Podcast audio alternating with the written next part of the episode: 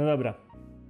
Skończyliśmy newsy, które miały zająć tak, obstawiam, że z 20-30 minut, a my mamy godzinę 20, więc jej! Kolejny krótki odcinek. Teraz.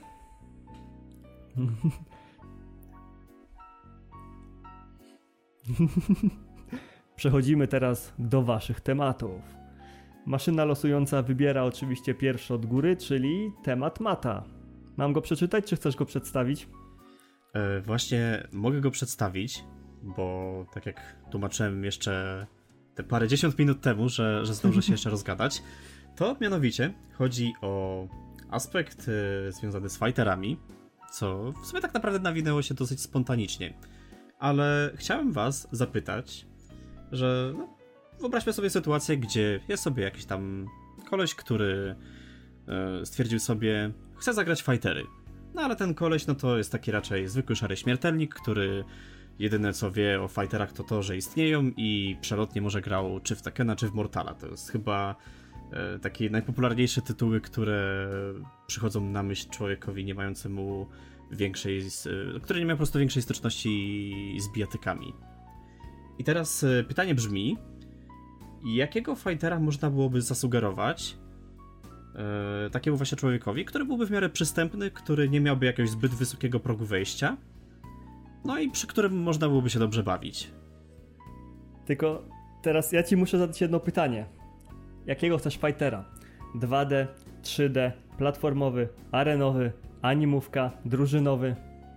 O, pamiętam, że jeszcze parę lat temu, kiedy pytałem o to samo człowieka, który był właśnie od fighterów, który znał się na fighterach i który notabene wciągnął mnie wtedy do technikum, właśnie zadawał to samo pytanie. I szczerze, chciałbym spróbować czegoś, co byłoby 2D i jednocześnie czegoś, co byłoby... Chciałbym spróbować, powiedzmy, jednej gry 2D i jednej 3D. Okej, ale weź pod uwagę fakt, że platformówki są 2D, animówki są 2D i 3D, arenówki są 3D, drużynowe są 2D i 3D i platformowe. Drużynowe więc... myślę, że można na pewno skreślić. Okej, czyli drużynowe. To Dragon Ball FighterZ tak w ogóle Shameless plug, będę miał 14-odcinkowy tutorial odnośnie bijatyk. To go później podeślę jak coś. No okej. Dobra, to jest tak, 2D, 3D bez drużynowych. A czy platformowe typu Smash? Albo All Star Battle, albo Brawlhalla? Raczej nie, bo właśnie z takich przystępnych to wtedy by nawet czy Brawlhalla człowiek spróbował. Ale powiem ci, Smash okay, jest tak fajny, że jest idealnym dla całej rodziny, żeby po prostu wejść, na pełna napierdzielać się i w sumie zostawić to tam, jak tam było. Yep. No tak, tylko że właśnie Smash jest Smash jakby to wyróżnia, że on jest platformowy i powiedzmy też dla kogoś, kto raczej kojarzy sobie fightery właśnie tak jak z te poprzednie gry, które wymieniłem, no to wiesz, Smasha człowiek kupi, a potem zorientuje się, że to jednak nie jest za bardzo to, czego szukał. Dlatego właśnie wspomniałem o Brawlhalli, bo z tego co wiem jest chyba darmowa. Jest nawet tak, tam, i tam jest rotacja postaci i tak dalej. Tak, i tam po prostu człowiek jak odbije się od właśnie tego rodzaju fighterów, to po prostu odinstaluje, nic przy tym nie stracił. No widzisz, i tam, jedynie tylko parę godzin życia. Ja Smashu jako tak bliżej party game niż tak naprawdę bijatyka. Znaczy ja zawsze mówiłem, że Smash to jest bijatyka, mimo że wielu ludzi się ze mną nie zgadzało, ale to jest przy okazji właśnie taka typowa party game. Idealna, że wiesz, przyjdzie kilka osób, których znasz i lubicie spędzić ze sobą czas i wiesz, że w sumie wystarczy, że im powiesz, to jest lewo, to jest prawo, tu wciskasz, tam wciskasz, koniec. I tyle musisz wiedzieć o tej grze. Ale nie czarujmy się. I zaczyna się tak. Maszowanie wszystkich przycisków. Tak wygląda. Nie czarujmy się, ale jakby to powiedzieć, zaawansowanie Smasha to jest taki efekt uboczny tej gry, bo to zawsze było tworzone jako takie typowe party game, ale po prostu grający zaczęli odkrywać takie różne smaczki w niej i dlatego ona się wydaje teraz super skomplikowana, że trzeba walczyć z pacingiem, jakieś w ogóle antiery stosować, trzymać ludzi poza mapą, jakieś comebacki i tak dalej, nie? Ale to jest tylko efekt uboczny. No, ale to tylko jest, wiesz, ale to wiesz, ilu spotkasz takich ludzi, którzy potrafią tak grać w Smasha? No chyba tylko na turniejach. Nikogo nie znam. Na online wszyscy Mario i do przodu. No dobra, okej. Czyli 2D, no tak, 3D, no. Bez drużynówek, bez platformówek. A animówki i arenówki? Znaczy arenówki są 3D, więc odpada. A animówki? Animówki mogą być 2D i 3D. No okej. To jeszcze ostatnie pytanie kontrolne. Na czym grasz? Znaczy tak. Trudne pytanie. Miałem przez chwilę takiego małego laga w mózgu, sorki. Chciałem powiedzieć, że na PC-cie, ale PC-ta wykluczam ze względu na to, że to nie jest jakiś najpotężniejszy sprzęt, więc takie dwie platformy, które mi zostają, no to jest konsola, Xbox One i Switch. Masz Game Passa? Mam Game Passa. To na Xboxie One możesz sobie zagrać chociażby w Injustice 2, Killer Instinct i w Game Passie była jeszcze jakaś bijatyka. A, i Tekken 7. No tak, z ale takich... to już tak jak właśnie tłumaczyłem, że jakby wykreślając Tekkena i Mortala, że jakby te dwie gry nie wchodzą w rolę. No to na pewno Injustice i Killer Instinct. W takim razie, bo niestety... Tylko to jest ten problem, że Injustice jest bardzo podobny do Mortala. Tylko biedniejsze pod względem animacji. Znaczy wiadomo, on ma kilka swoich rzeczy, bo to nie jest tak, że Injustice jest kalką Mortala, ale ogólnie jest styl gry taki, ja to nazywam sztywnym systemem, jaki ma Mortal, no dalej obowiązuje w tym tytule. Z tego co wiem, no to jedno i drugie to samo studio, więc... No tak, to jest dokładnie te same studia, ale wiesz, no gry mimo wszystko różnią się bardzo nieznacznie, ale się różnią, nie? Nie, no to wiadomo. Jakbyś miał Playa 4, było wiele łatwiej ci coś polecić. Bo niestety, ale też jest masę gier, masę bijatyk, wręcz tona bijatyk, która nigdy nie zawitała na Xboxy, a na Playa 4 na przykład wychodzi co roku. No, bo ale po prostu japońscy deweloperzy nie wydają swoich gier na Xboxa jakimś cudem. No tak. PS4 ma więcej gier, no ale powiedzmy, że Xbox ma jeszcze Killer Instinct. PS4 ma Street Fightera 5. A ja wiem, że Street Fighter 5 i Guilty... Jeden powód, dla którego jeszcze nie wziąłem Xboxa Series X, mimo że praktycznie nawet dzisiaj mogłem go pójść do media i kupić.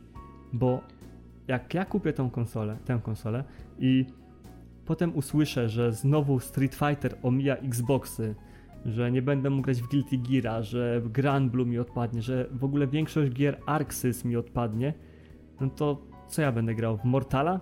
No szanujmy się przecież. No a druga sprawa, na Xboxie nie ma nowych EDF-ów, no to jest wybór oczywisty, nie ma EDF-a, nie ma konsoli. Dokładnie. Co z tego, że w Game Passie będę miał miliony gier za darmo i oszczędzę na tym tysiące złotych, ale nie będę mógł przegrywać w Street Fighterze i na co mi taka konsola? Znaczy to wiesz, miliony gier za darmo, a to kończy się tak jak ubie zawsze codziennie, czyli przeglądam Game Passa i z całej tej sterty gier może zainteresują mnie 2 czy 3 tytuły. Znaczy ja ostatnio pobrałem sobie chyba z 20 gier na Game Passa, już zadowolony, odpaliłem Doom Eternal, wszystko ładnie, pięknie, pograłem trochę, potem stwierdziłem, dobra, zobaczę sobie tylko Jedi Fallen Order, bo też niby spoko. Masę bugów, w ogóle jeden bug to myślałem, że to jest wstawka fabularna, bo w pewnym momencie gra nam mówi, uwierz w moc, kieruj się mocą i główny bohater zaczyna spadać w ogóle w ciemność. Ja sobie myślę, teraz się zacznie, on stanie nad ziemią, będziemy się tłuc. Nie, po prostu wpadł pod mapę i spadał i oryginalnie tam miał być jakiś typ, który go podniesie, ale on wpadł pod mapę i spadał. I go cię podniósł. Tak. Wow, ale klimat. Od tamtej pory... Nie uwierzył w moc. Od tamtej pory mówię sobie, dobra, odpalam dzisiaj Doom Eternal i w ogóle przechodzę to, mam za darmo, trzeba to przejść, zajebiście. Po czym, no ale dobra, to 2 mecze w Street Fightera i siadam do Doom Eternal i kończę się na tym, że gram kilka godzin w Street Fightera, patrzę na Doom Eternal, myślę sobie, dobra, teraz gram. Po czym wracam znowu do Street Fightera, więc... To widzisz, potwierdza się ta reguła ze Street Fighterem, o której mówiliśmy wcześniej. To są pomówienia. Nie ma żadnych dowodów, w końcu to ja montuję, ja mogę wyciąć. Tak, ale jeszcze panowie... będzie na to, że kochacie ten tytuł. Tak. Dobra. Słuchajcie, bo ja mam dokładnie taki sam problem z Game Passem. Ja jestem pewny, że to będzie wyglądać jak w sumie jak z każdą inną rzeczą, czyli po prostu wejdę, sprawdzę i jak będę próbować do tego wrócić, to albo tego nie będzie, albo będzie się kończyć czas na daną tytuł. Ja Control teraz, który był Humble, to jest chyba pierwsza gra, którą gram cały czas po tym, jak ją dodałem do Steama. Bo tak to żadną grę nigdy nie, wiesz, dodaję je i później na przykład wracam za pół roku, coś tam sprawdzam, później wracam za kolejne pół roku i dopiero gram. Dlatego Game Pass... Control kupiłem w wersji Ultimate na promocji za 69 zł z dodatkami i z upgrade'em do PS5, po czym wrzucili go do Game Passa i chyba nawet w plusie był. W plusie był, no. Było coś faktycznie. Ale no tak jak z Game Passem, no to jeszcze tak jak tutaj, no to wiesz, no teoretycznie myślisz sobie, a wrócę sobie pół roku później do gry, a tu patrzysz, o, nie ma jej. No, dlatego, ale ja wiem, że chyba było tak... Może mnie pamięć zwodzić, ale wiem, że chyba było tak z MGS-em u mnie, że myślę sobie, o, jest Metal Gear Solid, to sobie zagram, bo pamiętam kiedyś miałem na PS4, ale nie ukończyłem. Wchodzę na Game Passa, patrzę, ej, zaraz, tej gry już nie ma. Tak, ale te gry często też wracają potem z powrotem. To jest trochę jak z Netflixem, jednak, że przez miesiąc nie ma, a potem znowu wraca. Jednak teraz o tyle fajnie, że usługa tego grania w chmurze na Game Passie zaczyna powoli wkraczać do peceta. I to jest na swój sposób ciekawe rozwiązanie, bo tak naprawdę jeżeli ktoś ma dobre łącze, może sobie odpalić jakąś grę, powiedzmy, poprzez chmurę, pograć sobie trochę i w ten sposób stwierdzić, czy zainstaluje na konsoli i będzie sobie ogrywał dalej już w ten sposób, czy jednak stwierdzi, że no jednak nie spodobała się i wybiera sobie co innego. To jednak oszczędzanie czasu przy pobieraniu takich tytułów. Powiem tak, u mnie z Game Passem jest tylko ten problem, że mam za dużo konsol. Gdybym nie miał Playa 4 teraz, bo by mi całkowicie padł, to ja bym bez problemu ogrywał wszystko z Game Passa jak leci. No tak, a tym bardziej, że Game Pass też nie jest najtańszy. 4 zł za 3 miesiące, a potem... No to tak, to 4 zł za 3 miesiące, ale to teraz, to potem właśnie takiego na przykład Ultimate'a, jak ja mam, że gram na PC i na konsoli, no to już 6 dyszek, no 54 zł chyba. Ja to mam doliczane do rachunku za telefon. Chyba, że ktoś się... Playu przez aplikację dodać to jako usługa rozrywkowa, którą mi doliczają do rachunku i mam po prostu co miesiąc przedłużane jako w formie dopłaty do rachunku. Chociaż z Game Passem to mogę podzielić się takim bzdurnym fanfaktem. Tak niedawno wyhaczyłem, że teraz jest jakaś akcja promocyjna tych Pringlesów, że są kody do Game Passa. Ja na początku w ogóle myślałem, że pewnie do konsoli czy coś ten deseń. A to nie, to jest do Ultimate'a na 7 dni. I teraz robiłem taką małą, szybką kalkulację. Okazuje się, że taka powiedzmy przeciętna tuba Pringlesów to jest 10 zł. Można kupić sobie 5 takich tub i mieć Game Passa na 35 dni. No i oczywiście Pringlesy do tego. Albo można wydać 4 zł więcej i mieć 5 dni Game Passa mniej. Także to jest kurde dopiero deal. Ale jestem ciekaw, kiedy cebula się obudzi w Polakach, bo zauważyłem, że to nie jest na zasadzie tak jak w każdym innym opakowaniu, gdzie kody masz w środku. Nie. Kod do Game Passa znajduje się na spodzie. Więc nawet nie trzeba... Ale to, nawet nie trzeba kupować kilka produktu. Godzin po informacji już ludzie wrzucali na forumach. To ja widziałem. Że po prostu wystarczyło tylko latać, robić sobie zdjęcia tub i potem sobie wstukiwać w domu. Ktoś mówi, że tam na 2 albo 3 lata sobie takich kodów nastukał. To wyobraź sobie, ile tego musiał mieć. No po prostu... To jest po prostu... Co może pójść nie tak? To jest smutne. Plus pamiętajcie, że ludzie zrzucają się na Game Passa. Więc czasami płacą 3 dychy tylko na miesiąc, na 2 osoby, nie? Kurde, ludzie zrzucają się na... A, tak, ja nie mam z kim się zrzucać. Dzielić się kontami. Jedna osoba, która opłaca Game Passa, ma to konto u siebie jako główne, druga ma główne u siebie swoje, tylko zaciąga gry z tego drugiego konta, a gra na swoim. Tak, ja między innymi w ten sposób gram sobie w Call of Duty, bo co jest najciekawsze, nie mogę połączyć swojego konta Activision ze swoim głównym kontem na Xboxie, tam gdzie mam Game Passa, no bo już tam kiedyś było odłączane, podłączane, więc muszę poczekać okrągły rok, żeby móc ponownie to zrobić. Więc wymyśliłem taki byk, założyłem sobie po prostu nowe konto na Xboxie i mając po prostu to konto obok konta z Game Passem, gram sobie w Call of Duty, które normalnie wymagałoby golda. Ale jako, że korzystam z golda z pierwszego konta, mogę grać na drugim. Także po głupiemu, ale po swojemu. Panowie. Mój kumpel tak na playce robi, że jak się zakłada konto, można wziąć plusa na chyba 14 dni za darmo dla każdego nowego konta. Więc to 2 tygodnie zakłada sobie jakieś jedno nowe konto i non stop jedzie na goldzie, nie? Na plusie. Halo, panowie. No, tak, wiemy. Odeszliśmy od tematu tak bardzo mocno. Dobra, najlepsza bijatyka dla początkującego. No tobie możemy polecić tylko to, co masz z Xboxa, czyli tak naprawdę albo Killer Instinct, albo Injustice 2, albo Power Rangers, które jest bardzo mocno zbliżone do Killer Instinct. Power Rangers? Tak, jest Power Rangers Battle for the Grid, które jest podobno prześwietne i które jest bardzo mocno w stylu Killer Instinct, czyli ten free flow combo i tak dalej. Tymczasem teraz Mario będzie mówił, znaczy Retrodata będzie mówił coś, a ja będę stukał research, jakie są jeszcze bijatyki na Xboxa One. Ja myślałem, że wiesz, będziesz tak morsem wstukiwał odpowiedź, żebym ja czegoś tam nie wiedział. Nie, słuchaj, po prostu muszę sprawdzić, bo znam te wszystkie główne gry, ale nie wiem, jakie są takie... Znaczy, może to być też również gra na PC-cie, z tym po prostu, że coś, co nie będzie zbyt wymagające, bo ja nie mam jakiegoś przepotężnego sprzętu, ja tak naprawdę jadę na tym, na GTX-ie 1050 Ti i... To i tak masz mocniejszego niż ja, mam 960 w laptopie. O, wow. No i tego, i 5 3,5 GHz.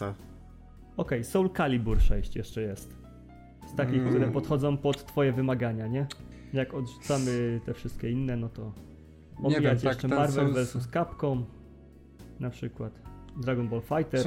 Słuchaj, bo ty masz ogólnie na PC-cie masz duży wybór, bo masz masę gier tak naprawdę do wyboru.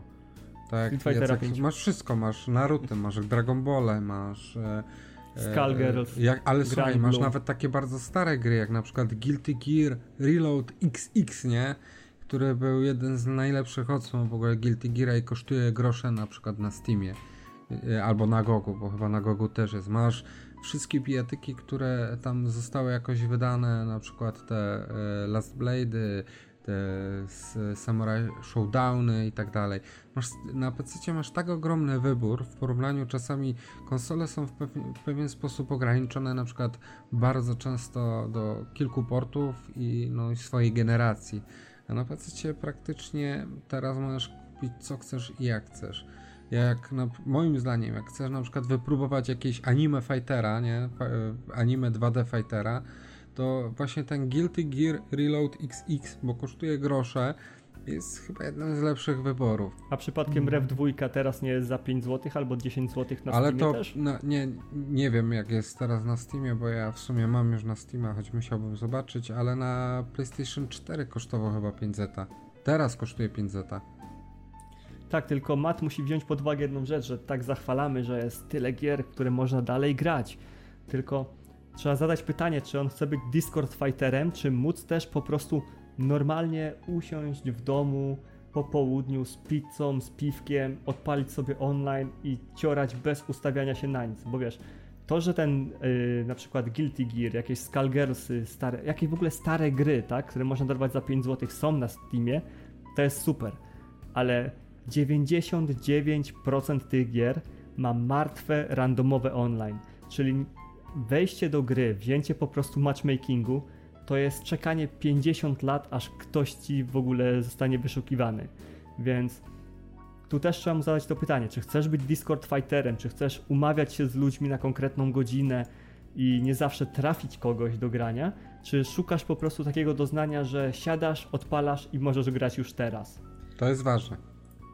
No ja też akurat mogę śmiało powiedzieć, że raczej...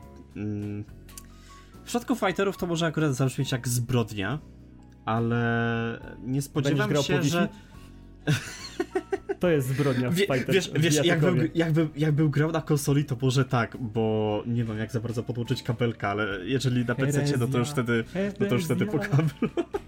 Ale chciałem powiedzieć, że raczej nie będę zbytnio online'owym graczem, bo raz, że właśnie martwię się bardzo o próg wejścia w przypadku niektórych gier, zwłaszcza takich, gdzie już raczej powiedzmy zdążył się utworzyć taki stały player base, gdzie jednak umiejętności rosną i jak ktoś, powiedzmy, świeżo, jeszcze już w ogóle, nie daj Boże, ktoś, kto nigdy nie grał w fightery, chce nagle spróbować swoich sił w online, no to można tylko spodziewać się solidnego wpierdzielu, nie tylko w grze, ale i takiego mentalnego. Tak i nie. Zaraz śmieję się o tym, ale mów dalej, no. A śmieję się, że jestem takim graczem, że tak jak na przykład mógłbym zagrać sobie w coś online i sobie streamować, to byłoby na zasadzie, ojej, no nie wyszło mi, dobrze, spróbujmy jeszcze raz, ale ci, którzy ze mną grali w niektóre gry prywatnie, wiedzą, jakie ja mam czasami tendencje do wkurzania się o wszelkie niepowodzenia, to myślę, że byłoby bardzo wesoło przy fighterach. Powiem tak, to bijatyki będą dla ciebie idealną grą, żeby się nauczyć opanowania. Tak? Tak, w szczególności jak trafisz w Street Fighterze na Kena. Kena z Brazylii na 2 kreskach, to jest po prostu... O, tak. A powiem wam, że ostatnio, przyznam się, to będzie słabe, ale się przyznam. Byłem o krok do wejścia do rangi Silver w Street Fighterze 5 i dostałem taki łomot, że zrzuciło mnie do Rukiego. Praktycznie wyzerowało mi punkty, no nie? Taki łomot dostałem. I teraz tak, stwierdziłem sobie, dzisiaj... jestem w randze Ruki. No to sobie myślę, pobawmy się, pomemujmy, no nie? Włączyłem Street Fightera, Arcade Sticka, ustawiłem guzik turbo na medium kicka i to wszystko. Wiecie, że w Ruki ludzie się zabijali o medium kicka? Nie umieli po prostu tego zablokować, tego przeskoczyć, nic nie umieli. Po prostu moja postać chyba tylko medium kick, medium kick, medium kick, medium kick, medium kick i mordowała ludzi na randze Ruki. To mi ktoś coś takiego w Tekenie zrobił Yoshimitsu. Więc tak naprawdę nie musisz się martwić o poziom wejścia. Ponieważ właśnie, jak będę mówił na przykładach Street Fightera cały czas piątki, tak? No bo kilka godzin w niego grałem, nie? I chodzi o to, że zawsze znajdziesz kogoś, kto będzie na podobnym poziomie do ciebie. Tylko nie możesz grać casuali. To jest najgłupsze, co spotkało mnie w grach kiedykolwiek, jak mi ludzie mówili, nie graj casuali, bo tam grają prosi. Graj rankedy. A ja sobie myślę, no ale casuale to właśnie o to chodzi, że gra się tak dla zabawy. Czemu mam grać rankedy, gdzie się gra na rangi, na punkty i tak dalej? I mi wtedy wytłumaczyli, że na casualach siedzą prosi, bo mają w nosie rankedy i chcą po prostu grać. Na rankedach siedzą wszyscy, którzy chcą się nauczyć grać i którzy chcą coś osiągnąć, więc tak naprawdę masz całą rozpiętość skilli. Masz typa, który zabija się o medium kicka, ale masz też typa, który skontruje każdy twój atak. Zresztą tym bardziej, że casuale w wielu grach to jest taka po prostu zmora, gdzie trafisz albo na kogoś, kto będzie w miarę możliwości na twoim poziomie, albo kogoś, kto będzie takim totalnym rozpierdzielaczem. To zresztą nawet nie tylko w fighterach, ale w wielu innych grach, czy właśnie w Rocket League'u, czy w Rainbow'e, czy gdziekolwiek indziej. Ale się jeszcze śmieję, bo tak właśnie jak Retro wspomniał o Yoshimitsu, to po prostu miałem flashbacki jeszcze z Tekena na pierwszym PlayStation dawno temu. Granie Edem. Nie, właśnie zawsze lubiłem sobie grać z rodzeństwem, mimo tego, że totalnie nie ogarniałem tej gry. I mój brat zawsze lubił mnie wkurzać, wybierając Yoshimitsu, bo wiedział, że to jest postać, z którą po prostu nie mam jakichkolwiek szans. I zawsze po prostu było takie, wiesz, rzucanie w niego padam i wyzywanie takie złaś z tego miecza. To jest matchup knowledge, to przyjdzie z czasem. Tak naprawdę powiem ci tyle, że nieważne którą grę tak naprawdę, którą bijatykę na początku złapiesz, weźmiesz sobie, wybierzesz postać, zobaczysz na przykład combo, które masz wykonać i po prostu stwierdzisz, dobra, nara, ja wychodzę, nie? Ale z czasem, kiedy już zrozumiesz sterowanie, co nie zajmuje długo, tylko nie można się tego bać.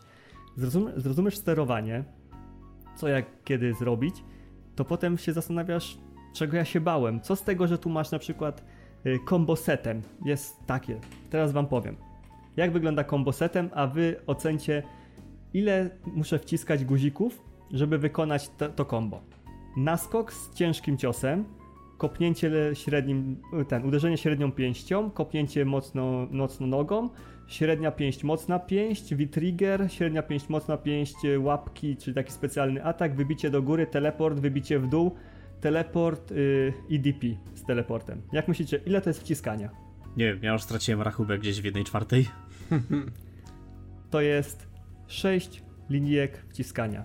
Linijek, gdzie tak naprawdę inputy tego są tak na 2, 3, 4 klawisze. To się wydaje bardzo dużo, ale tak naprawdę to jest malutko. Więc nie ma co się bać, że coś wygląda skomplikowanie, bo uwierzcie mi, na 99% to jest banalne. Nie licząc animówek, tam jak masz po prostu combo na 40 linijek, to potrafi być trudne, ale w 2D, w 3D nie ma się czego bać, więc uwierz mi, dasz radę wszystko ogarnąć. Ja cóż, kiedyś człowiek potrafił zapamiętać, wszystkie brutale w Mortal Kombat Trilogy na pamięć. Teraz to ja nawet listy zakupów nie potrafię zapamiętać. Mówisz o 40 linijkach, ty mi tu mówisz. Ale ja mam dokładnie to samo, proszę, ja mam zepsutą pamięć. Ja nie daję rady zapamiętać najprostszych rzeczy, którą ktoś do mnie mówił 5 minut temu. Ale uwierz mi, w bijatykach nie chodzi o taką pamięć typu, że masz recytować coś, tylko o pamięć mięśniową. Tak, tak. Więc to przychodzi samo z czasem. I tak jak mówię, żeby ogarnąć bijatyki, to nie jest tak, że ja gram teraz 240 godzin, oczywiście spadam z prawie Silvera do Rookie, bo nie ogarniam tego. Po prostu zabijam się o własne błędy. Bo tak naprawdę, żeby ogarnąć jedną postać bardzo dobrze, to wystarczy jakieś... Tu już są różne wersje. Ja obstawiam, że 30 godzin. Niektórzy mówią, że 20, ale są też ludzie, którzy mówią, że 50 godzin. Żeby całkowicie ogarnąć idealnie jedną postać, no nie? Więc to nie jest jakoś zatrważająco dużo. Co się mogę powiedzieć, Jezu? Kiedyś to wiesz, nie wiem, jak byłem dzieckiem, to wydawało się proszę, człowiek po prostu brał postać, wlazł do tego treningu i robił to kombosy i one wychodziły i później robił je na innych ludziach i w sumie cholera wie ile człowiek przy tym spędzał czasu. No ale tak to wyglądało dokładnie, no. Ćwiczyłeś, a teraz wygląda ćwiczyłeś dokładnie tak na żywych, no. Tylko nie teraz wiem, teraz to, nie mam czasu tak samo. Tyle, żeby po prostu siedzieć na przykład przy jednej grze 50 godzin, byleby kombosy stukać, nie wiem, to już po prostu chyba nie dla mnie. Ale tu nie chodzi o to, że ty masz stukać kombosy przez 50 godzin, żebyś nauczył się wszystkich 40 kombosów. Ty masz znaleźć dla siebie tak naprawdę tylko 3-4 komba, które opanujesz w miarę, a pozostałe 50 godzin to jest nauka spacingu, reagowania i tak dalej. Znaczy spacing to jest w ogóle chyba, wiesz, w ogóle neutral i spacing to są najważniejsze rzeczy w bijatykach, więc... Bo bez nie tego w animówkach. To... No, z tym bywa różnie, zależy od postaci, nie? Masz autodasha, sami podbiegają, więc tam spacing... No, ale to wiesz, sam podbiegasz, no, ale wiesz, jak widzisz, że ktoś podbiega, no to jest szansa, żeby korzystać z ruchu, którego mogą się nie spodziewać, no, to też jest rodzaj, wiesz... gry neutralnej. Jest jedna rzecz, która już na samym początku sprawia, że jeden początkujący jest lepszy od drugiego o 5 poziomów. Po prostu osoba, która trzyma blok, zawsze wygra z osobą, która na pałę wciska. I to bardzo dobrze widziałem w naszych ostatnich meczach w Dragon Ball FighterZ, gdzie pamiętasz, jak wziąłem jakiś losowy zespół i zaczęliśmy się bić, tam Broly'ego wziąłem czy coś takiego, nie? Ale to ja trzymałem tył, tylko ty żeś maszował górę i dół, a ja jeszcze nie ogarniałem zbytnio tej gry. Ja trzymałem tył, tak, ja trzymałem ten tył. W międzyczasie sprawdzałem na replayach, w międzyczasie wciskałeś guziki. No tak, zdarzało mi się, czyli bo... Z automatu anulowałeś blok, żeby wykonać atak, a nie wolno tak robić. Jak ktoś cię bije, to trzymasz zawsze blok, aż znajdziesz taką dużą szparę w jego atakach. Dobra, widzisz jak cię skupany przejrzał, jeszcze wiesz, wszystko przeanalizował krok po kroku. Tak, replay. Ja wygrywałem tamte mecze tylko dlatego, bo oni wciskali na bloku, tak naprawdę. To teraz musimy zobaczyć. No dobra, teraz to tak człowieku naprawdę... opanowałem kombat z ziemi, z wyskoku, double jumpem, teleportem i dashem. Ty weźmiesz Gogetę, ty mnie rozpierdzielisz tą Gogetą, ja pierdzielę. Gogeta, Baby i Goku. Jezu, ale Baby to... Ale Baby to już jest jakaś porażka, nie? Nie Broly. Gogeta to jest porażka, bo Baby. On zabija postacie, które mają maks życia, które blokują i on zabija je jednym specjalem. I po co? To psuje w sumie balans całej gry. Całą przyjemność. No dobra, Mat, wracamy do ciebie. No właśnie się śmieję, że tak w zasadzie to wyszło nam takie przedłużenie kącika bijatkowego. Przy czym, no w sumie tak naprawdę można powiedzieć, że poniekąd udało się uzyskać odpowiedź na zadane przeze mnie pytanie. Tak, masz grać w Street Fightera 5. Wiedziałem właśnie, że jak tylko wspomnę o tym, że ktoś szuka sobie fightera, to wiesz, będzie od razu Street Fighter, będzie takie wciąganie, będzie takie stopniowe wciąganie. To jest zawsze Street Fighter, Tekken 7, Mortal Kombat 11. Tak, wiesz dlaczego? Bo te gry odpalasz samemu i online jest zawsze żywe, zawsze kogoś znajdziesz na różnych poziomach zaawansowania. Dlatego te trzy są zawsze najczęściej polecane. No to cóż, tak naprawdę no, można powiedzieć, że już udało nam się chyba w miarę możliwości ten akurat temat zwieńczyć. Chyba, że masz jeszcze jakieś pytania. No to wiesz. Nie, myślę, że chyba nie. Tak naprawdę to, co chciałem się dowiedzieć tak w ramach podcastu, żeby przy okazji był temat, to się dowiedziałem, a jak będzie jeszcze coś tam dodatkowego, to już najwyżej odezwę się kiedyś, czy prywatnie, czy w formie jakiegoś tweeta, cokolwiek. Jedyne, co musisz pamiętać tak naprawdę, to ci powiem już teraz, że to wszystko, co my teraz mówimy o tym, że wciskanie na plusie, blokowanie, dasze, jakieś tam kombinacje na 20, 40, 50 linijek, matchup knowledge i tak dalej, to tak naprawdę nie musisz się tego bać. 99% rzeczy z tego przychodzi sama podczas grania. Znaczy no ja jakby można powiedzieć domyślam się, bo o tym co mówiłem właśnie odnośnie tego znajomego, który pytał mnie o to, w jakiego fightera chciałbym zagrać te parę ładnych lat temu, też właśnie zaczął mnie trochę wprowadzać ze Street Fighterem i tak naprawdę no jedyne czego tutaj trzeba to tylko cierpliwości, żeby to wszystko z czasem ogarnąć. To nie jest jakby, to nie jest coś co wymaga jakichś niewiarygodnych umiejętności cokolwiek, przynajmniej tak wiesz, mówiąc z perspektywy człowieka, który uczy się podstaw, a po prostu żeby w miarę cierpliwie to wszystko ogarniać stopniowo i będzie dobrze. Cierpliwość, trzymanie bloku, nie wciskanie na pałę i tak naprawdę nie potrzebujesz nawet tych super długich kombosów. Tak jak ja ci mówiłem, to kombo, co jest z tymi wyskokami, teleportami i tak dalej. Załóżmy, że tym kombem zabierasz 400 życia przeciwnikowi. Ale równie dobrze możesz zrobić 2 ciosy w specjalny atak i odpalić superkę i zabierzesz mu jeszcze więcej życia. I patrz jak krótsze to jest kombo. Z 9-10 linijek za większe obrażenia możesz zrobić kombo, które zajmuje 4 linijki. Więc tak naprawdę w bijatykach też trochę chodzi o optymalizację, czyli że nie musisz trzepać kombinacji na 150 guzików. Na spokojnie możesz wygrać wszelkie turnieje, wszystko możesz wygrywać kombinacjami na 5-6 guzików. Wiesz więc co, tak są naprawdę ludzie, którzy potrafią wygrywać bez żadnych w ogóle fikuśnych kombosów. Tak, zabijałem typów medium kickiem, tak jak mówiłem. Nie, ale po prostu taki dobry spacing, nie potrzebujesz nic oprócz, wiesz, takich podstawowych ruchów. Tak, zwykłe uderzenia. Teraz tak właśnie. O, tak jak się grało kiedyś w klasyczne wbijatyki. Nie wiem, czy kojarzycie te pierwsze Street Fightery, właśnie Mortal Kombat. Tak, tam nie było jakichś fikuśnych kombosów, bo ich po prostu nie było. I niektórzy ludzie mają. Wprowadził. Znaczy to w Street Fighterze 2 wprowadził błąd, że ludzie łączyli te ciosy i wtedy wychodziły te kombosy. I Mortal Kombat 2 też w sumie miało na przykład takie rzeczy, no ale ta wiedza była taka niewielka, że niewielu ludzi potrafiło porządnie łączyć specjale z ciosami, no ale to już inna historia, nie? Ale chodzi o takie podstawowe, bo to było wciąż minimalne, nie było rozbudowane i tylko w jakimś stopniu mogłeś to wykonywać. I to tak w sumie mniej więcej wygląda, że jak masz dobry spacing, to nawet nie musisz robić tych kurde kombosów po 300 hitów.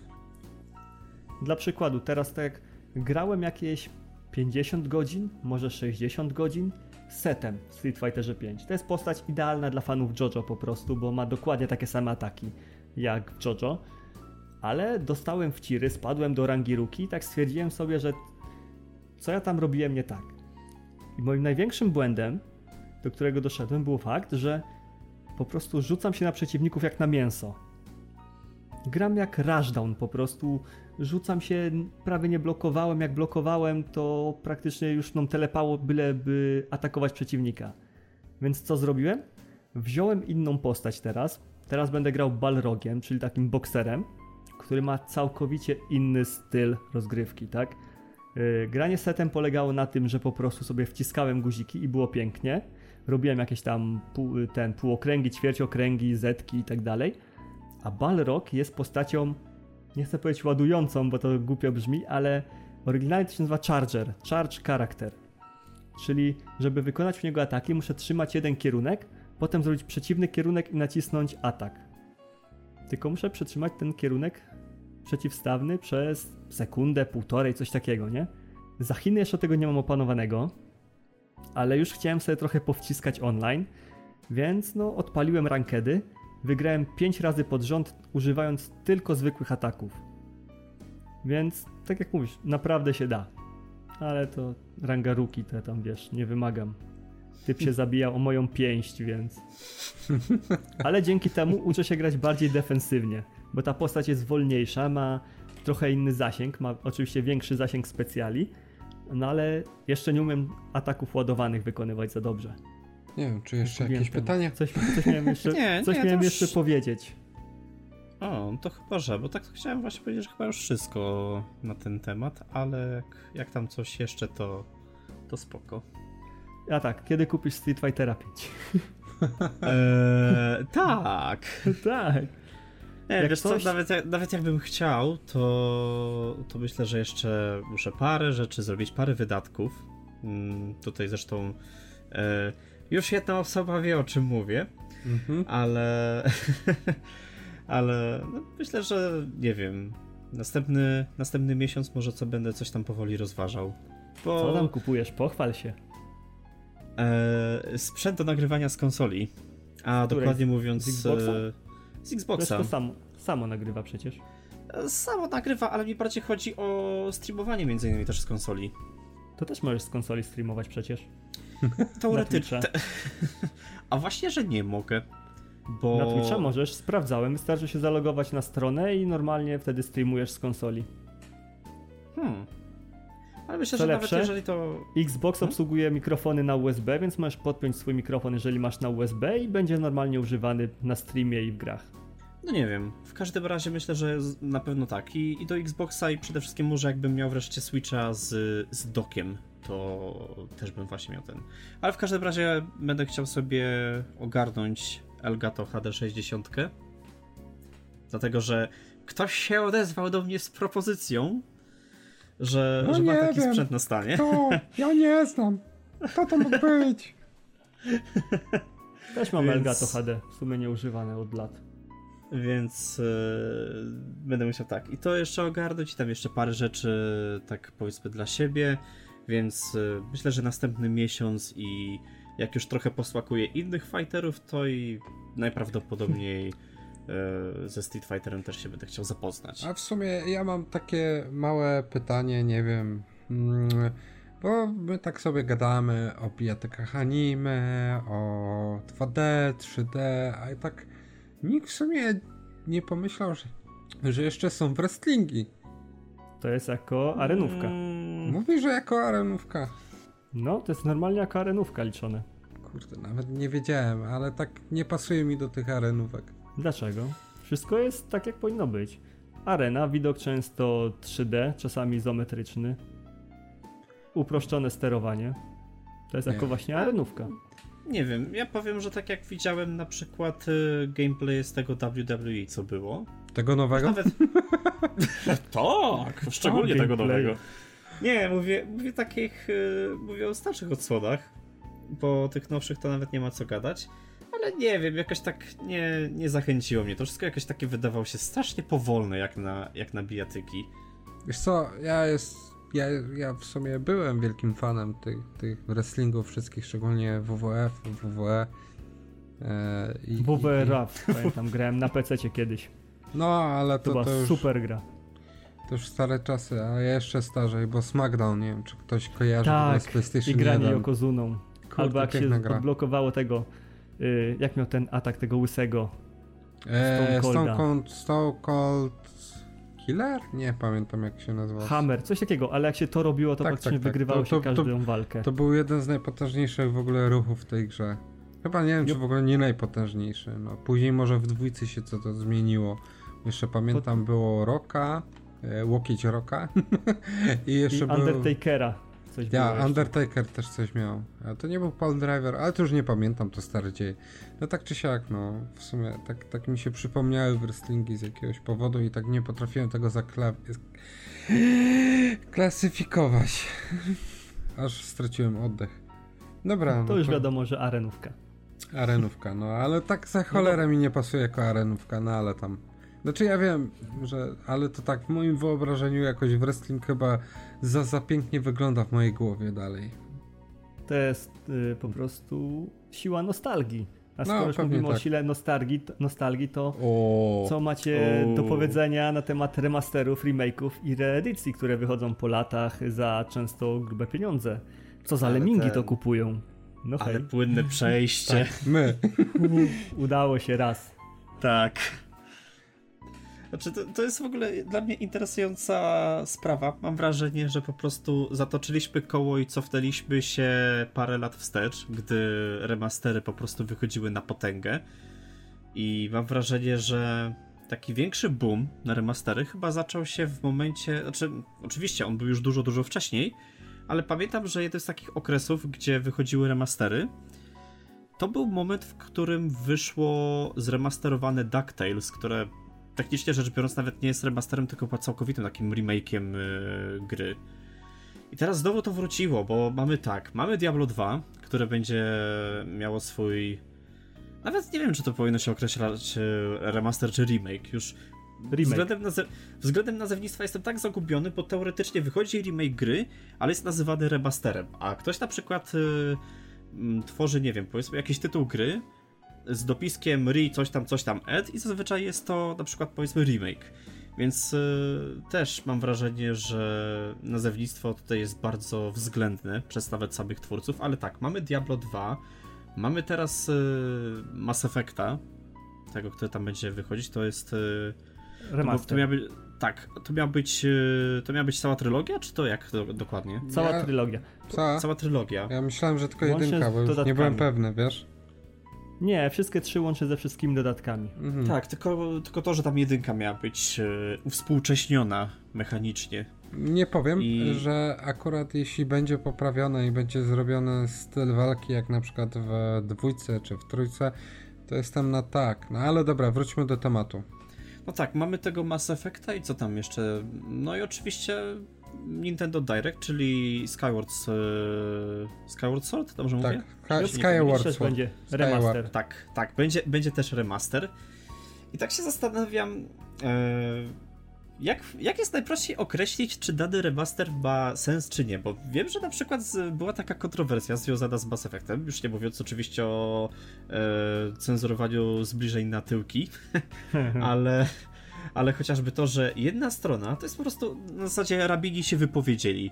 Jedna strona mówi, że to ma sens, bo hej, nowa generacja, uwspółcześniony gameplay, to tamto, a druga strona mówi, że to nie ma sensu, no bo oryginalną trylogię można wyrwać dużo, dużo taniej. Nie wygląda jakoś specjalnie brzydko, żeby była potrzeba robienia remasterów. A i przy okazji też skok na kasę w postaci ceny tej całej trylogii, która tam miała wynosić 280 zł, dobrze mówię? I tyle wynosi. Także nie wiem, jakie jest wasze zdanie na ten temat? Czy warto, czy nie warto? Ale słuchaj, bo to teraz musimy rozróżnić w ogóle, bo mamy tyle rodzajów remasterów, portów i remake'ów, nie? I teraz tak patrzymy i powiedzmy, weźmy tego Mass Effecta. Na razie bierzemy samego tego Mass Effecta. No tak, na razie Mass Effecta tylko. I ty mówisz, że to jest cała trylogia, wszystkie dodatki. I tak człowiek pomyśli. Bierzemy to. No tak, stare trzy części powiedzmy idzie dorwać w granicach, nie wiem, 20-30 zł. To mamy 90 zł za trzy gry, ale są jeszcze dodatki, nie? Dodatki bardzo rzadko były w tym czasie, z tego co kojarzę, dodawane do płyty, więc trzeba je kupić cyfrowo. Żeby je kupić cyfrowo, trzeba wydać kupę kasy, bo te gry już są stare i one zazwyczaj nie są na przecenach. Więc te dodatki na pewno swoje też będą kosztować, choć z drugiej strony mi się Mass Effect bardzo źle kojarzy z dodatkami, bo pamiętam, jak kiedyś kupiłem na PC-ta, wydałem kupę kasy na te dodatki, a wszystkie to były jedno wielkie gówno. No ale to już pamiętam, swoją drogą. Do Mass Effecta 2 był jakiś dodatek Shadow Broker, coś takiego. Tak, Shadow Broker. 29 zł kosztował na storze. Więcej. Ja go miałem jakimś cudem na płycie od razu, bo miałem jakąś tam dziwną wersję gry. I ja patrzę, 3 dychy, okej, odpalam ten dodatek, znaczy odpalam, no, lecę do misji z tego dodatku. Ona trwała 10 minut, 15 minut może ta misja i nic nie wnosiła. I ja sobie myślę, i ludzie za to płacili w ogóle. Tak, a ja się tak wkopałem. Bo ja kupowałem wtedy masowo i kupiłem większość dodatków, w tym właśnie tego Shadow Brokera. Jedynie chyba z dodatków nie miałem tego później, co się pojawił ostatniego.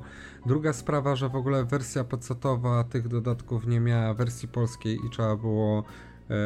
w ogóle nie były sprzedawane w wersji polskiej i trzeba było to omijać, kupić wersję angielską i przetłumaczyć sobie. To tak właśnie, sorki, tak na chwilkę się wtrącę, to co właśnie wspominasz o polskiej wersji. Chryste panie, ja pamiętam z grami Bethesdy, z Falloutem 3, gdzie miałem go na płycie. On teoretycznie posiadał polski dubbing, chociaż tak naprawdę powiedziałbym, że i polskie i angielskie głosy jakoś tyłka specjalnie nie urywały, ale tak, gra była z dodatkami, podstawka, okej, była całkowicie po polsku, miała polskie głosy. Tak, a dodatki ale dodatki już nie. I to śmiesznie wyglądało, kiedy jakaś postać miała dodane kolejne kwestie w związku z jakimś DLC i ona tak mówi sobie kawałek po polsku i nagle pstryk, przerzuca się na angielski. Tak po prostu w środku zdania. I tak pierwszy raz gra, mówię, co jest do cholery? Czy ja coś przeoczyłem? Czy ja coś zepsułem? A potem dowiaduję się, że po prostu DLC-ki nie były po polsku. Więc mówię, no super. To teraz całą grę przeinstalować. No i teraz wróćmy do tego Mass Effecta. No i mamy wtedy tą starą, jeśli ktoś chce rzeczywiście od dechy do dechy z dodatkami, to wcale mniej nie wyda tak naprawdę niż na tą wersję remasterowaną. Tylko teraz wiesz, my na razie mało wiemy o Mass Effectie. Nie wiemy, jaki to jest port, czy on będzie dobry port, czy on będzie dobrze działać. Czy będzie rzeczywiście taki jak, wiesz, wszystko jest reklamowane, bo teraz przechodzimy na przykład do takiego Shin Megami Tensei Nocturne, co teraz wyszło, kosztuje 230 zł na premierę, a już premiera japońska była jakiś czas temu i ludzie zaczęli ten port dosłownie rozdrabniać w kodzie i się okazało, że jest po prostu źle napisany, ta gra jest źle napisana, ten port jest po prostu kiepski. I dostajemy kiepski port za 230 zł. No wiadomo, nie musimy tego teraz kupywać, bo ja zawsze mówię, to, że teraz jest cena 230 zł, no to za 2 lata będzie dwa razy mniej. No powiedzmy, jeśli, no tak, powiedzmy, może nie będzie, ale nikt nas nie zmusza do kupowania i to jest moim zdaniem najlepsza metoda.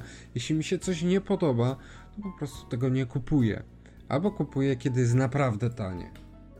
Tak, a jeszcze w przypadku tak naprawdę tego Mass Effecta, który będzie, no wszystko tak naprawdę zależy od tego, co będzie za rok, 2 lata, no bo nie oszukujmy się, EA słynie z tego, że jakaś gra wychodzi, a za moment pojawia się w ich abonamencie w EA Play, gdzie jeszcze ktoś, kto ma na przykład Game Passa, to dla niego też tym bardziej wychodzi na korzyść, bo ma EA Play dołączone do Game Passa od niedawna, zresztą też na PC-cie.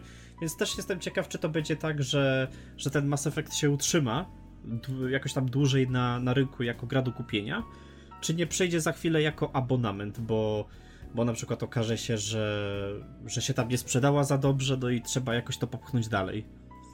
No, a tak jeszcze napomknę, bo pamiętam, że mówiłeś o tych remasterach. Ja kojarzę bardzo dobrze, kiedy się te remastery pojawiły, ale to był pewien okres w czasie PlayStation 3. Wtedy pojawiały się Tomb Raidery, bodajże Prince of Persia i był bardzo taki... bardzo wtedy, moim zdaniem, to był idealny moment, żeby w ogóle to dostać. I Shadow of Colossus na PlayStation 3 HD. To były, bądźmy sobie szczerzy, to były...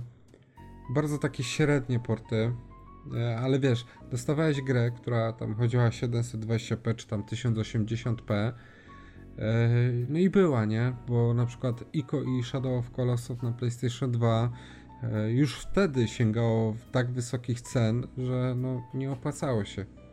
się po prostu nie opłacało. Shadow of the Colossus to jest akurat jeszcze tradycja, że co generacja właśnie jest powiedz sobie jakiś remaster, no i jestem ciekaw, czy to samo będzie w przypadku PlayStation 5. Nie wiem, ale możliwe, że zrobią tak, że tą wersję, która jest na PlayStation 4, po prostu dadzą upgrade tego tytułu. I powiem szczerze, ja nie wiem, co oni by tam chcieli upgrade'ować, bo ta gra wygląda po prostu obłędnie. Miałem okazję ostatnio sobie pograć na PS4, to jest niesamowicie piękny remake. No, taka jest prawda. Na PS5 będziesz mieć jeszcze z ray tracingiem do tego. Może, tak, może i krótsze tak ekrany ładowania. Tak jak Final Fantasy VII. To że dodali partikle, krótsze ekrany ładowania i tak naprawdę to wszystko. Tekstury by poprawili w niektórych lokacji.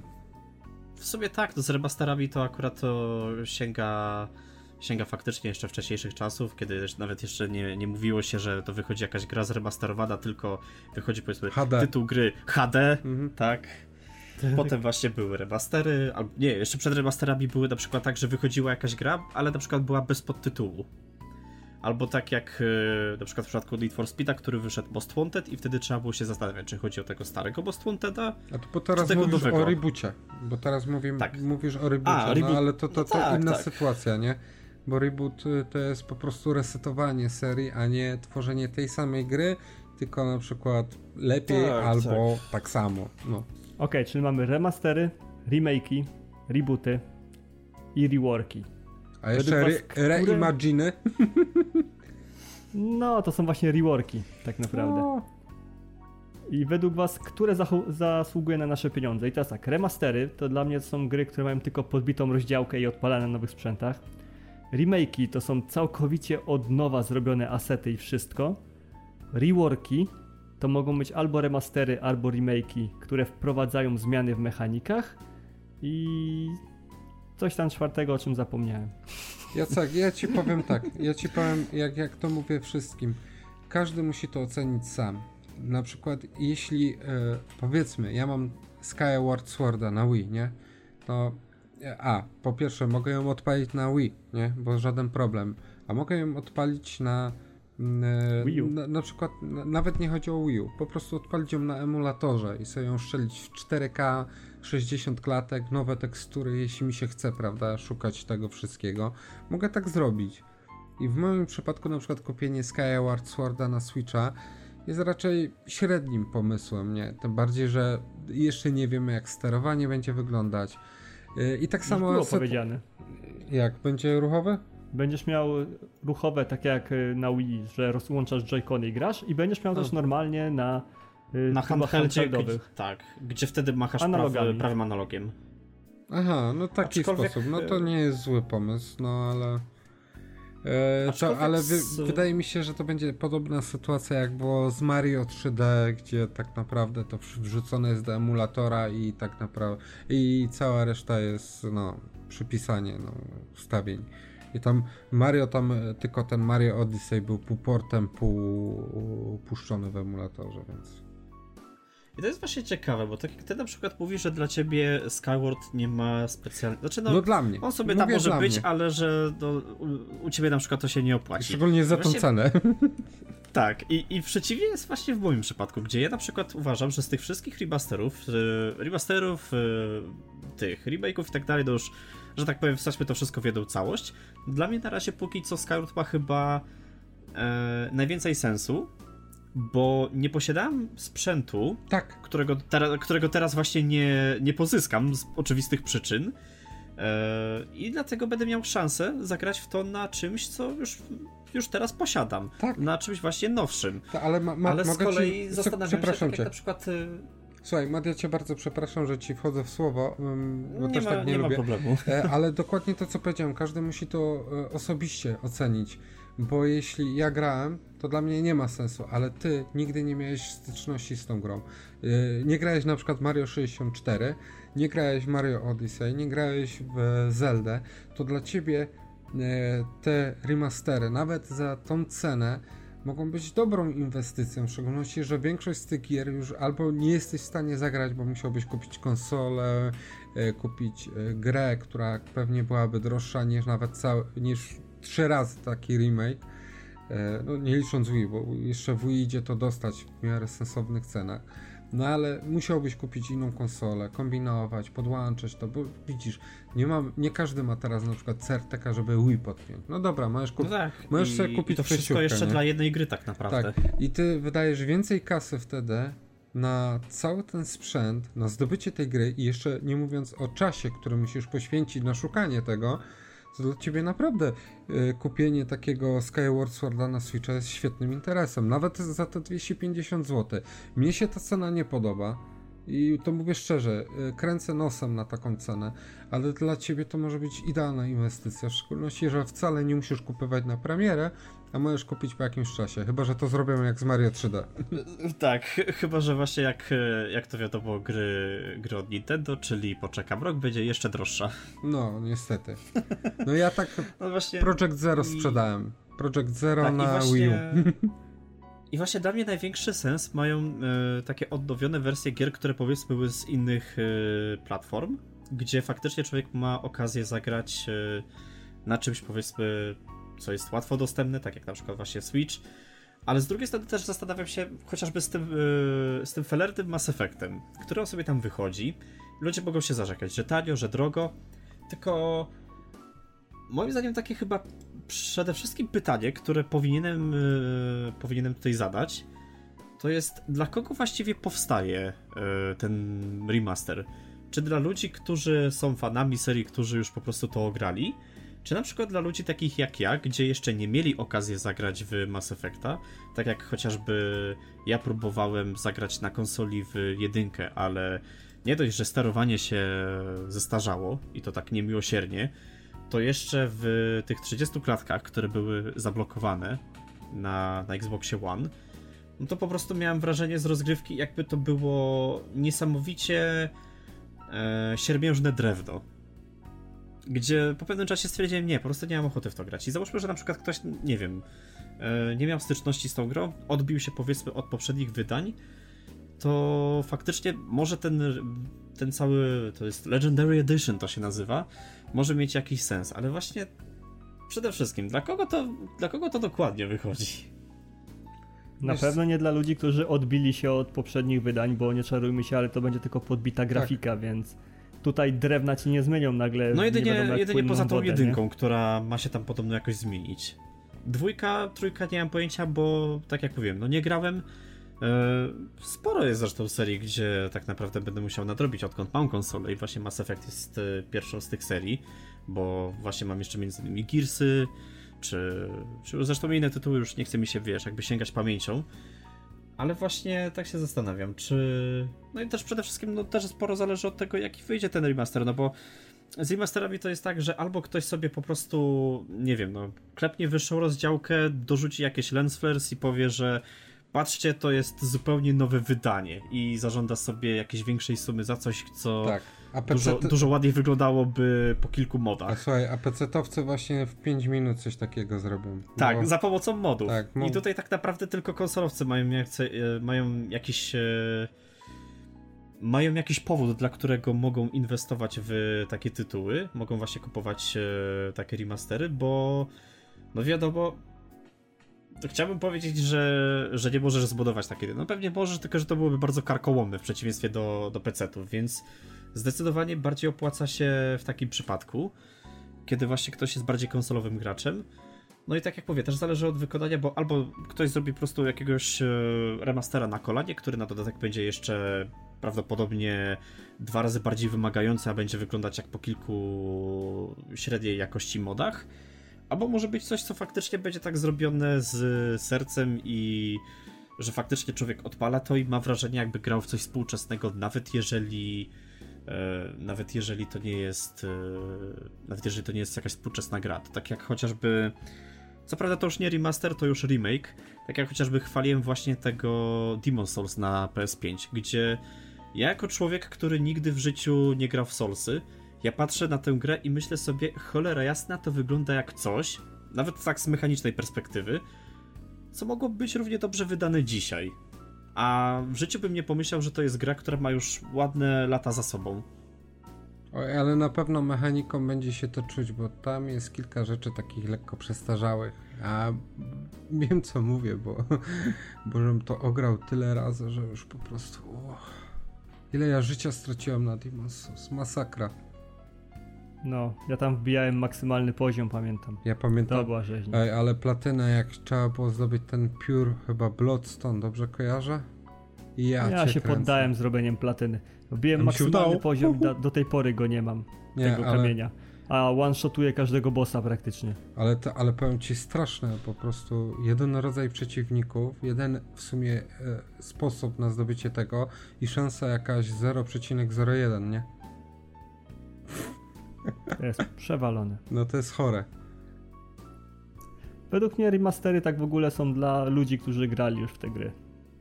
Tak naprawdę, bo nowych osób raczej nie zainteresują. Bo jak ktoś na przykład gra od 10 lat i nie zainteresował się do tej pory Mass Effectem na przykład, to wątpię, żeby remaster go w ogóle zachęcił do tego. A ja się nie zgodzę. Wiesz dlaczego?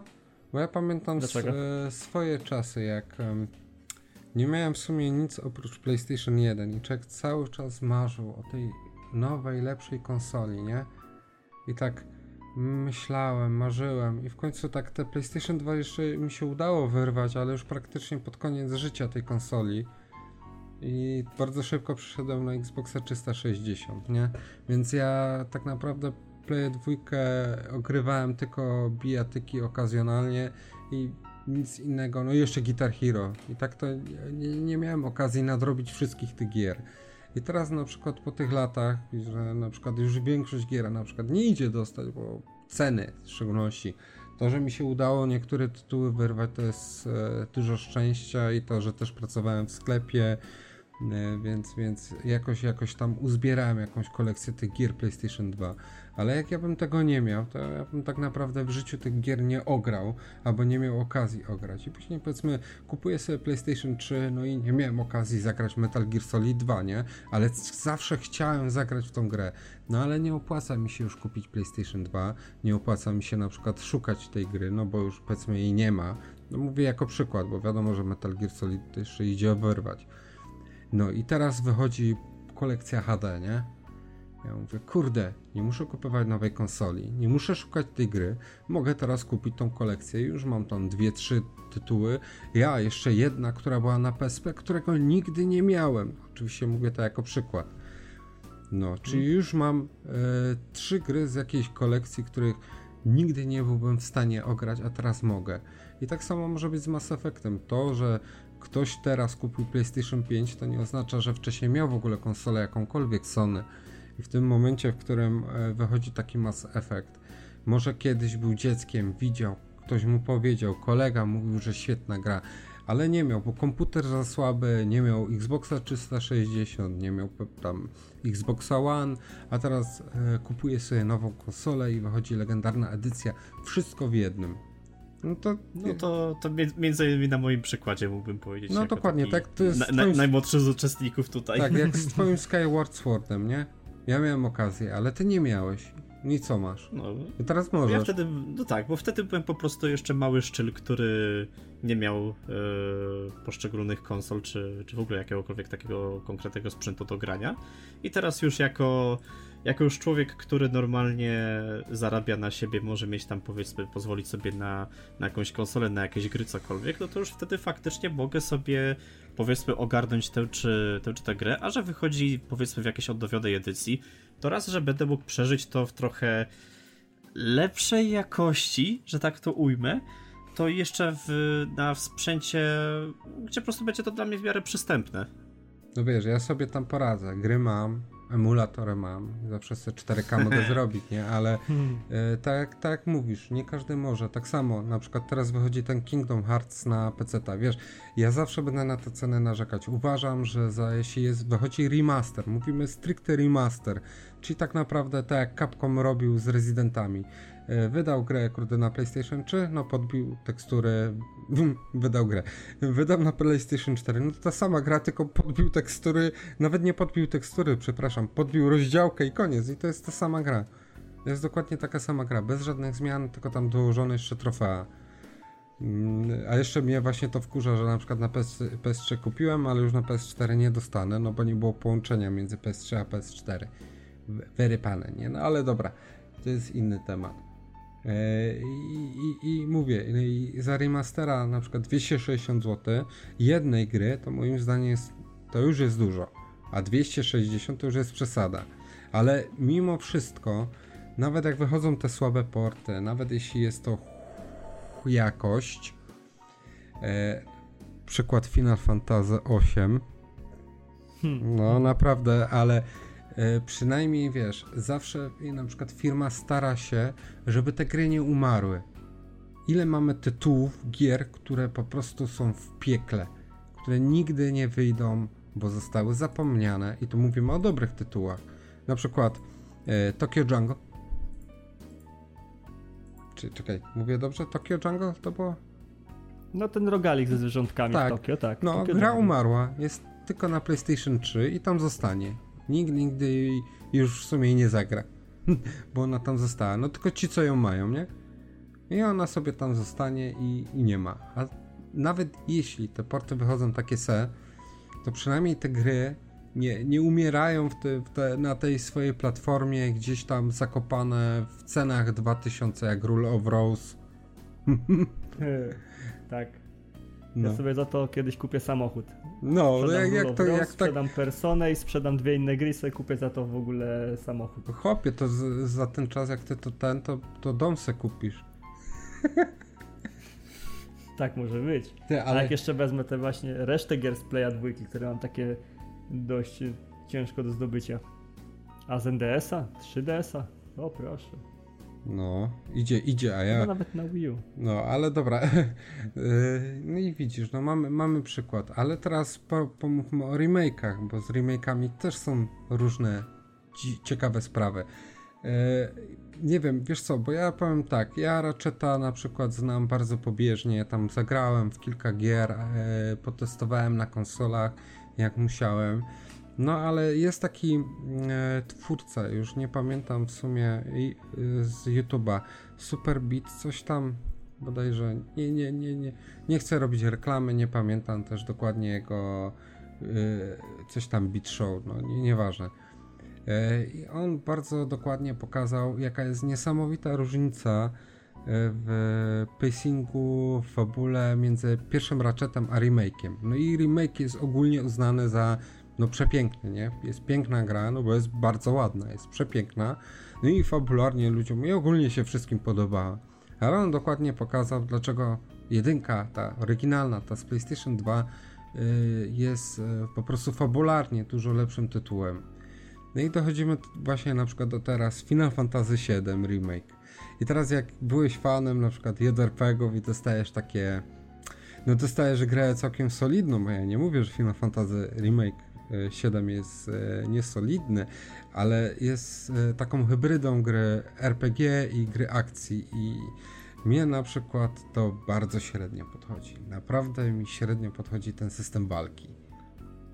To nie powinno być nazywane remake'iem, tylko reworkiem, tak samo jak w przypadku Niera. To nawet nie jest rework, to jest sequel. Znaczy wiesz, siódemka to jest tak, co? W siódemce czy w replikancie? W remake'u Final Fantasy VII. To jest takie coś tylko pomiędzy remake'em a sequelem. To jest bardziej rework, ponieważ wzięli podstawy oryginalnej siódemki, ale pozmieniali to, dodając nowe mechaniki, w ogóle zmieniając mechaniki i zmieniając konkretnie fabułę, tak? No bo, no dobra, nie, ja nie chcę nic mówić, bo ja co prawda gry jeszcze nie ukończyłem, ale w momencie, w którym dowiedziałem się o dwóch rzeczach, całą fabułę poukładałem sobie w głowę.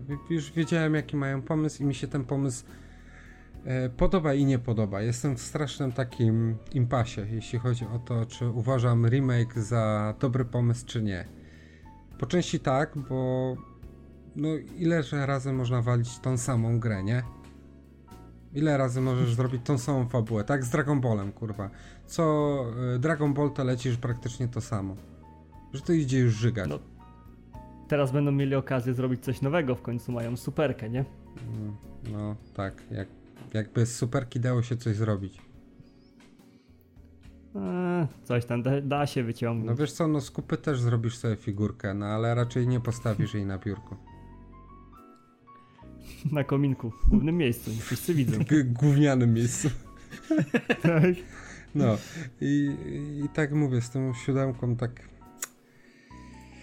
Jest fajny pomysł, bo jeśli ktoś nie gra w siódemkę, a wiadomo, że siódemka ma pewien status kultu, jest uznawana przez większość graczy jako coś najlepszego, albo przez drugą część graczy jako coś najgorszego, bo to też opinie na temat siódemki są różne i obie szanuję, bo siódemka w sumie miała dość taki ważny moment w historii, w szczególności i z wyglądem, i w ogóle z konsolą, i z historią. Wszystko jakoś tak się fajnie spasowało, dlatego ten status kultu jest taki znany, taki, wiesz, powszechny.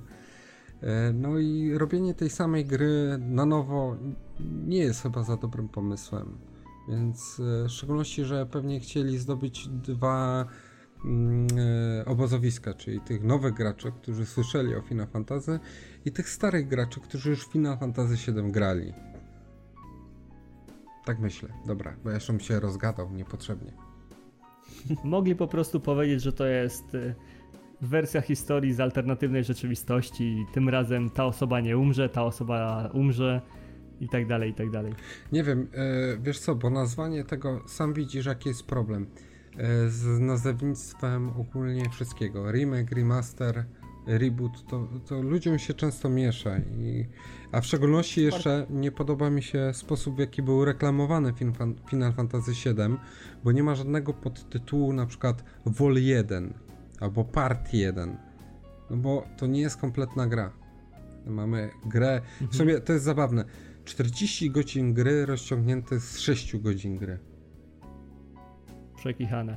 No, ale nie, ale powiem, co, no, kilka pomysłów jest naprawdę dobrych. Nie byli gotowi, żeby wydać taki tytuł w całości. Nie, nigdy ale to nie wiesz co, ale to nie jest tak, że wszystko w tej grze jest niepotrzebnie rozciągnięte. Jest kilka takich sytuacji. Na razie miałem takie, moim zdaniem, dwie, no może trzy sytuacje takie, że moim zdaniem już to się zaczęło ciągnąć. Ale ogólnie większość tej długości jest z rozbudowania fabuły. Jest więcej dialogów między postaciami, są dużo bardziej ucharakteryzowane, mają więcej osobowości. Tifa ma w końcu osobowość, a nie tylko cycki. Tifa zawsze miała osobowość, tak. Dużą osobowość, tak. Teraz ma mniejszą, ale... Big Bub. Tak. No. I tak zawsze Team Yuffie. No tak, to też lubiłem Yuffie, no. No ale też tej fabuły z Yuffie było niewiele, no. A teraz cały dodatek mają wydać podobno. Żałuję, że nie będzie można go na PS4 ograć. Trudno, mówi się, ale przynajmniej coś, nie?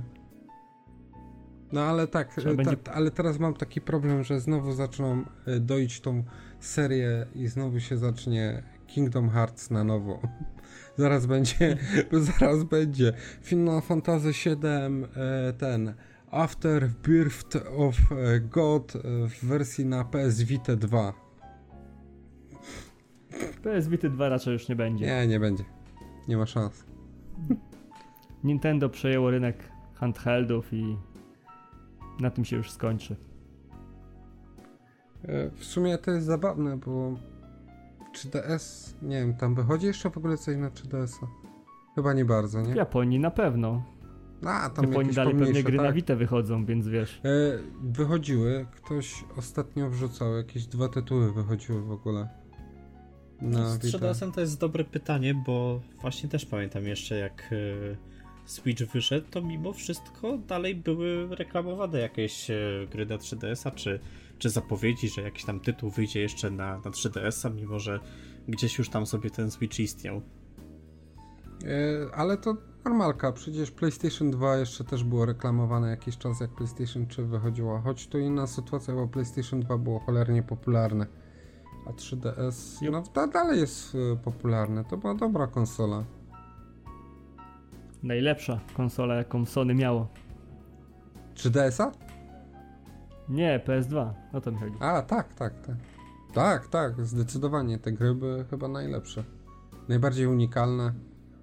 Było masa eksperymentów świetnych. To jest to, że z ery PlayStation 1 dalej wzięto ten system eksperymentowania, tworzenia ale już tam powoli pod koniec generacji tej konsoli już zaczęło się kształtować jakieś takie casualowe, wiesz, casualowe, nie chcę powiedzieć rynek, bardziej casualowe, nie umiem słowa znaleźć. Podejście do tworzenia gier.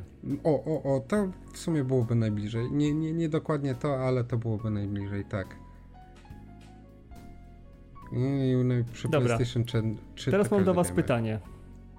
Jakie macie gry, które kupowaliście po prostu pomimo tego, że już nie mieliście w bibliotece? Czyli tak na przykład, nie wiem, na moim przykładzie.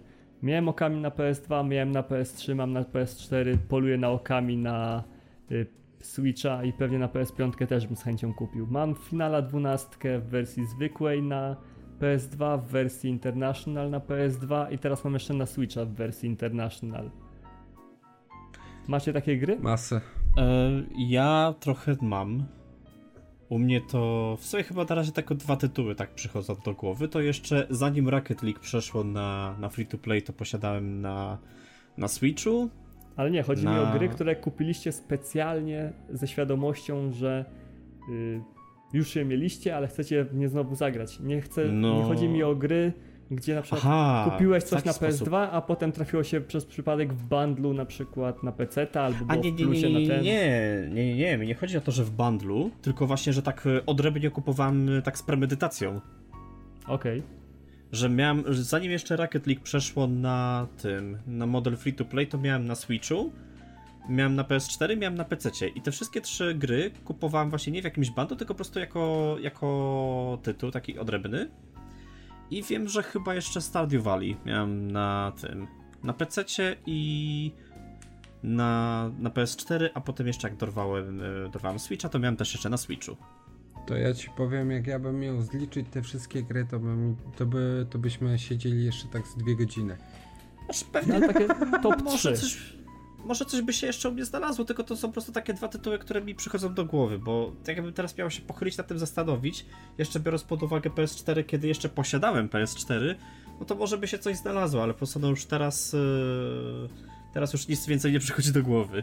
No a ja mówię, na przykład chyba wszystkie Metal Gear z PS2, tak, kurde, jakbym wszystkie Dark Souls'y, bo mam Dark Souls'a na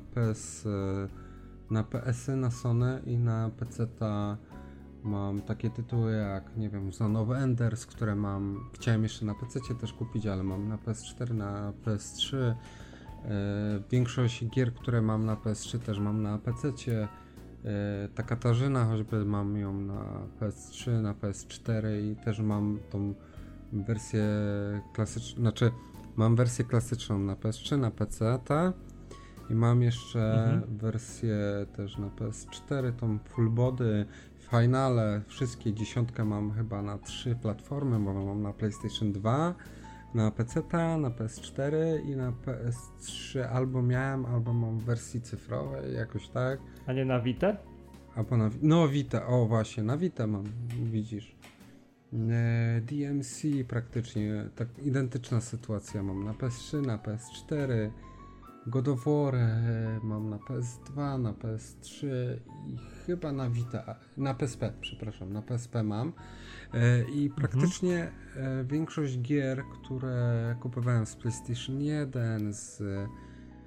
Jezu, z czego to jeszcze kupowałem? Z PSP. Mam też w wersjach cyfrowych też kupione, mam na kontach amerykańskich, japońskich i europejskich, więc ja mam tego w 3 i trochę i naprawdę i nawet ostatnio pamiętasz co się stało z Dragon Ballem FighterZ? Nie. Mam to na 3. No, masz na Switcha, na PC-ta chyba i na Playa 4? Tak, dokładnie. Ja mam z takich dubli, to na pewno mam właśnie Okami. Okami jeszcze mam. Jestem z tego powodu dumny, bo to jest najlepsza Zelda, jaka wyszła, więc to nie żałuję tych pieniędzy. To wiemy, kocie. Mam... Czekaj, mówiłem, że mam Okami. Mam Final Fantasy XII, które też uwielbiam po prostu. I mam Street Fightera 5 na PC i na PS4. No. No w sumie jeszcze z takich gier, które mam na więcej niż jednej platformie, które tak właśnie kupowałem, no to mogę jeszcze powiedzieć, bo to niby tam padło wcześniej, że top 3, no akurat to jeszcze trzeci taki tytuł, który mi przychodzi do głowy. I to z konkretnego powodu, mianowicie Wiedźmin 3, a to dlatego, że na Switchu wspiera cross-save, że mogę sobie tam zagrać na Switchu i kontynuować na PC. To jest naprawdę zarąbista sprawa.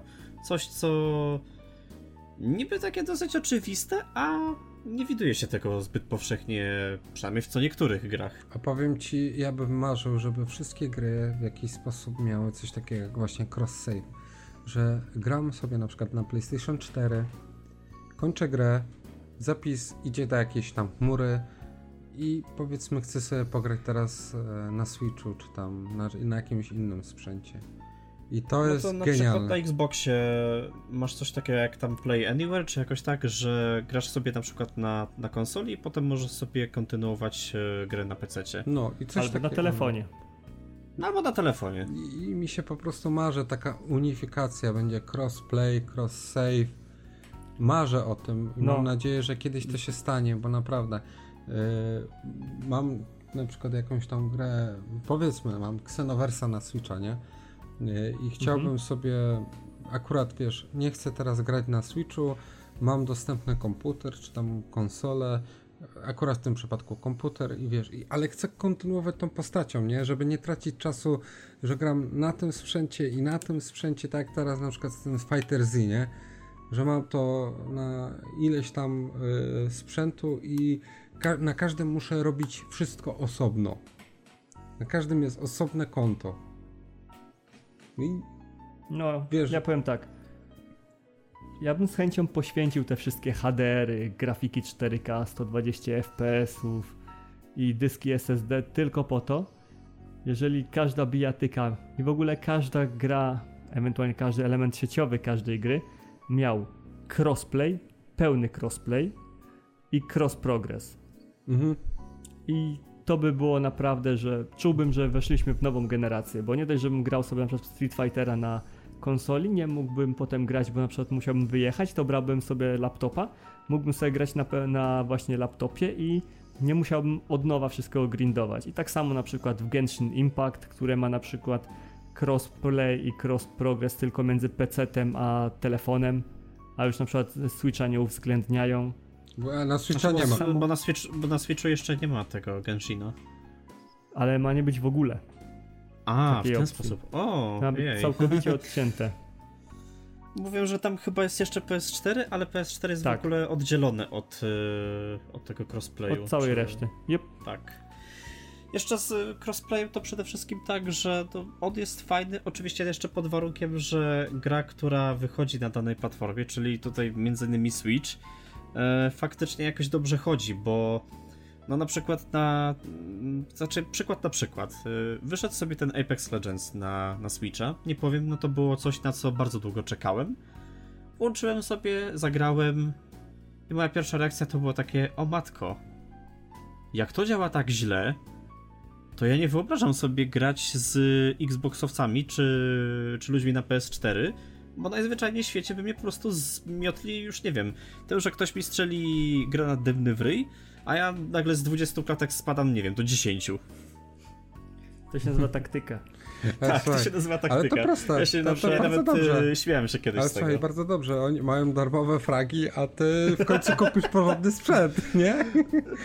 I dlatego słuchaj, jak tylko... Co jest w ogóle najlepsze? Jeżeli chcesz zagrać wyłącznie na swojej platformie na Switchu, to czasami możesz szukać meczu godzinami, bo okaże się, że w lobby na przykład są tylko 3 osoby. I to zdarza się bardzo regularnie. Tak samo wyszedł ten Apex, no tam już ludzie wiedzieli jak on działa, no to komentarze ludzi grających na przykład, no głównie na konsolach, bo to jest akurat jeszcze o tyle spoko, że crossplay nie wrzuca cię do PC-towców, tylko do ludzi PS4, Xbox One, no chyba, że masz po prostu w drużynie kogoś, kto gra na PC-cie. No to oczywiście komentarze pozostałych osób, że będą darmowe fragi. No, tak mi się kojarzy. Więc fajnie, że jest crossplay, ale niech ta gra przynajmniej działa w miarę znośnie. Dlatego potrzebny jest Switch Pro, ale to inna historia.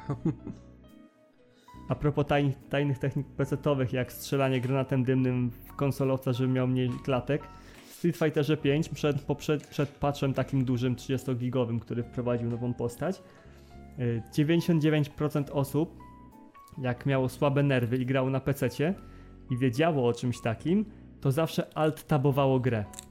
Bo w momencie, kiedy się wrzucało alt-taba, jeżeli się grało z kimś na konsoli, znaczy przeciwnikiem na konsoli, to na 99% był taki pokaz slajdów, że już do końca walki można było tłuc typa jak worek po prostu po ziemniakach. Okay. Nie było szansy na obronę ani na nic, nie?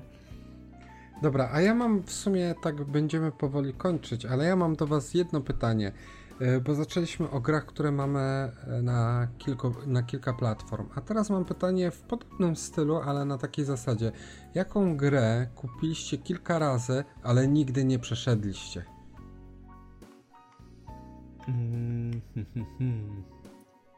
Watch Dogsy? 1, 2? Tak, żeby kupić, jak raz nie przejdę gry, to drugi raz jej nie kupię, no. No ale zdarzają się sytuacje, nie? Miałem po prostu kiedyś tak, że na przykład Watch Dogs 2 wyrwałem sobie na PC-cie za jakąś tam niższą cenę. Wiesz co? 2 chyba nie, 1 na pewno, 2 chyba nie, 2 po prostu wyrwałem jakoś taniej wcześniej i stwierdziłem, że na konsoli nie przeszedłem, to może na PC-cie sobie zagram. Nie odpaliłem ani razu. I nawet nie wiem dlaczego, bo ta gra nie wydaje mi się zła, ale nie wiem, czy to po prostu na zasadzie, że kupiłem i zapomniałem o tej grze, czy jeszcze co. Jest wiele gier, które mam, które stwierdziłem, że pogram sobie, będzie fajnie, a potem nigdy ich nie odpaliłem. I między innymi dlatego też przestałem brać każdą darbówkę, czy na jakimś epiku, czy cokolwiek innego, tylko sprawdzam. Jeżeli gra mnie na pewno zainteresuje, to wtedy wezmę, może odpalę. Jeżeli widzę, że to jest coś, co na pewno nie pasuje pode mnie, to nawet się nie łudzę, żeby zaśmiecać sobie biblioteki kolejnym tytułem, którego nigdy nie uruchomił. Ty, ja mam takie gry, teraz sobie przypomniałem. Widzisz, jednak. Kiedyś na PC-ta kupiłem Tomb Raidera, kiedy był ten reboot. Lords of Fallen. Co ja tam jeszcze? Jeszcze jakieś inne gry miałem takie, że kupiłem je specjalnie na PC-ta, bo były w promocji. Zagrałem w nie 5 minut, stwierdziłem, że wrócę do tego na pewno. Nigdy nie wróciłem do tego na PC-cie, ale jak tylko na konsolę mogłem kupić, to w momencie, kiedy kupiłem, od razu na konsoli przeszedłem. Ale to przeszedłem, jeszcze te... Tak, przeszedłem. A to chodzi o takie tytuły, które nawet na konsoli wtedy byś nie przeszedł. Ja podam jako przykład, to jest Akiba Strips Undead and Dressed. Wiesz co jest najlepsze? To przeszedłem, ale słuchaj, to jest po prostu mistrzostwo historii, nie? Bo ogólnie mam tą grę, miałem tą grę najpierw chyba na Wicie, ją kupiłem, bo była za grosze jakoś 30 zł czy coś w tym stylu, nie? Ale stwierdziłem, kurde, tak średnio to chodzi w sumie na tej Wicie, teraz jak do tego wracam, to w sumie nawet nieźle chodzi. To nie wiem, co wtedy mi się działo, że tak mi przycinało. Może karta pamięci była tupnięta, bo wtedy miałem inną. No ale nieważne. No i kupiłem ją na PS3, nie? I mówię, kurde, na tym PS3 tak, nie no, spokojnie, fajnie, ale akurat już PS4 wchodziło, ja sobie kupiłem PS4, mówię, popatrzę, może jest wersja na PS4, nie? Jakoś tak do mnie dotarło, że jest, nie? I tak, kurde, patrzę, jest wersja PS4, akurat była w dobrej cenie. Dobra, to sprzedałem tą wersję na PS3, kupiłem tą wersję na PS4 i w końcu cały czas ona tam jest i ja jej, kurde, nie przeszedłem, a co najlepsze, była kiedyś promocja na Steamie i kupiłem jeszcze na Steamie. No nie. I żadnej wersji nie przeszedłem. Wyższy poziom zakupoholizmu. Ale ja powiem ci, ja tak niestety mam takie sytuacje i czasami nie potrafię się kontrolować i od teraz rzeczywiście się pilnuję, bo to jest, wiesz, to były stare czasy, bo to było ile? 8 lat temu? Nie wiem, 7, 6, jakoś tak, 6, 5 lat temu. Ale teraz już się trzymam, teraz już staram się nie wariować. Oprócz Fightera. Ale ja teraz tak samo. Kiedyś też kupowałem sobie po 10 gier na Switcha w miesiącu i płaciłem to, załóżmy 500 zł za te 10 gier, tak? Albo, nie wiem, na pierwszej lepszej promocji na PlayStation potrafiłem wydawać 400 na gry, których potem nie ruszałem przez kolejne lata na przykład. Tak, teraz też trochę z tym wyhamowałem. Już na przykład na Playkę nie kupuję w ogóle, na Xboxa nie kupuję w ogóle, na PC-ta nie kupuję w ogóle. Więc... No ale to wiesz, to masz też pasa, to inaczej trochę wygląda, no jak grasz na pasie. A powiem ci z PS3, ja ostatnio wymieniłem ten dysk w mojej PS3 na tę 1 terabajtówkę. Wyobraź sobie, że te wszystkie cyfrówki tak około ściągałem i instalowałem około miesiąca. Czyż to już miesiąc minął, od kiedy wymieniłem ten dysk. I wiesz co jest najlepsze? Okazało się, że mam tyle tytułów, które nigdy w życiu nie ruszyłem. To 90% tych gier, które instalowałem, nie przeszedłem. Co najwyżej może kiedyś w sklepie sprawdziłem, jak testowałem jakieś gry, bo niektóre z tych tytułów też testowałem, a niektóre w ogóle. I po prostu jestem zaskoczony, że gdzieś tam pojawia mi się cyfrowa wersja Metal Gear'a, którego też mam w wersji pudełkowej, że pojawia mi się na przykład ten Vanquish, którego też mam w pudełku i też kurde nie przyszedłem tego tytułu. Znaczy, no, ale to inna sytuacja, nie? No, ale rozumiesz. I mam takich tytułów, no. Masę. Nieśmiertelna kubka wstydu. Tak, to jest, ale to jest kubka wstydu po prostu sprzed lat, którą odkrywasz, że masz jeszcze więcej tytułów do ogrania niż myślałeś, że masz. To jest wyższy poziom kubki wstydu. Incepcja kubkowa. Incepcja kubkowa. No, jeżeli chodzi o kubkę wstydu, to chyba takie moje najlepsze doświadczenie, jakie miałem, to było, gdy zakupiłem sobie PS4. No i oczywiście wiadomo, no, człowiek kupuje nową konsolę, no to warto byłoby zainwestować sobie w jakieś gierki do niej. I pamiętam, że chyba jednorazowo na zakup gier na PS4, tak po prostu jednym zakupie wydałem chyba 1000 zł. To nawet nie będę ukrywał. Było tych gier kilka, bo to jeszcze były takie mocne wyprzedaże, bo to święta, to tamto. Szczerze, nie pamiętam, ile tych gier przeszedłem. Chyba może z 2 czy 3 tytuły. I ta reszta po prostu gdzieś tam zalegała do przejścia, więc najlepsze jest to, że ja sam sobie generuję taką kubkę wstydu ze swojej własnej winy, bo kupowałem wtedy pierdyliard różnych gier, bo były tańsze, bo mnie interesowały, a potem nie miałem albo czasu, albo chęci, żeby je przechodzić. Więc to był taki... to była taka lekcja, która oduczyła mnie kupowania gier na zapas i to było na zasadzie, jak chcesz jakiś tytuł przejść, kup go, przejdziesz, potem możesz ewentualnie kupić kolejny. No, powiem... A propos dorzucania gier do kubki wstydu, wiesz, że ci mogę konto na Steamie udostępnić, żebyś miał Street Fightera? Mówisz tak, wiesz, przetestować zanim zdecyduje się na zakup? Znaczy, wiesz, i tak nie gram na PC-cie, więc... Rozumiem. Ja tam mam też Grand Blue przecież, zapomniałem o Grand Blue. No właśnie, co z tym Grand Blue? To jest ten, podcast się jeszcze nie skończył, a to już zaczyna trwać indoktrynacja. Bijatykowa. Tak. Nie pamiętam, co z tym Grand Blue w końcu. Dobra, ale to... Ostatnio chciałem na konsolę kupić. A nie wiem, czy kojarzysz mojego tego znajomego Gladiusa, nie? Kojarzysz go? No. Nie. Znaczy, kojarzę go tylko z opowieści, że ci udostępniał gry. Co? Kojarzę go z opowieści, że on ci gry udostępniał? Nie, to nie ta osoba. On jest... No to nie kojarzę. To słuchaj, on na moim Discordzie jest jako Kyle XY, nie? On, dobra, to już kojarzę, tak no, wiem, no, który jest. To on ostatnio sobie kupił właśnie płytową wersję tego Grand Blue. Ale kupę kasy wydał na to, z tego co kojarzę. Na Allegro 150 zł kosztuje. No, ale tak, ale powiem ci szczerze, jakoś mnie nie pograłem chwilę, no spoko, fajna bijatyka, ładne animacje, no i tyle. I tyle mnie zainteresowało. Tak. A wiesz... Ale jest dziewczyna z kocimi łóżkami, która jest z charakterem i bym nią pograł. A co to, Redo Healer? O nie. O nie. Oh no.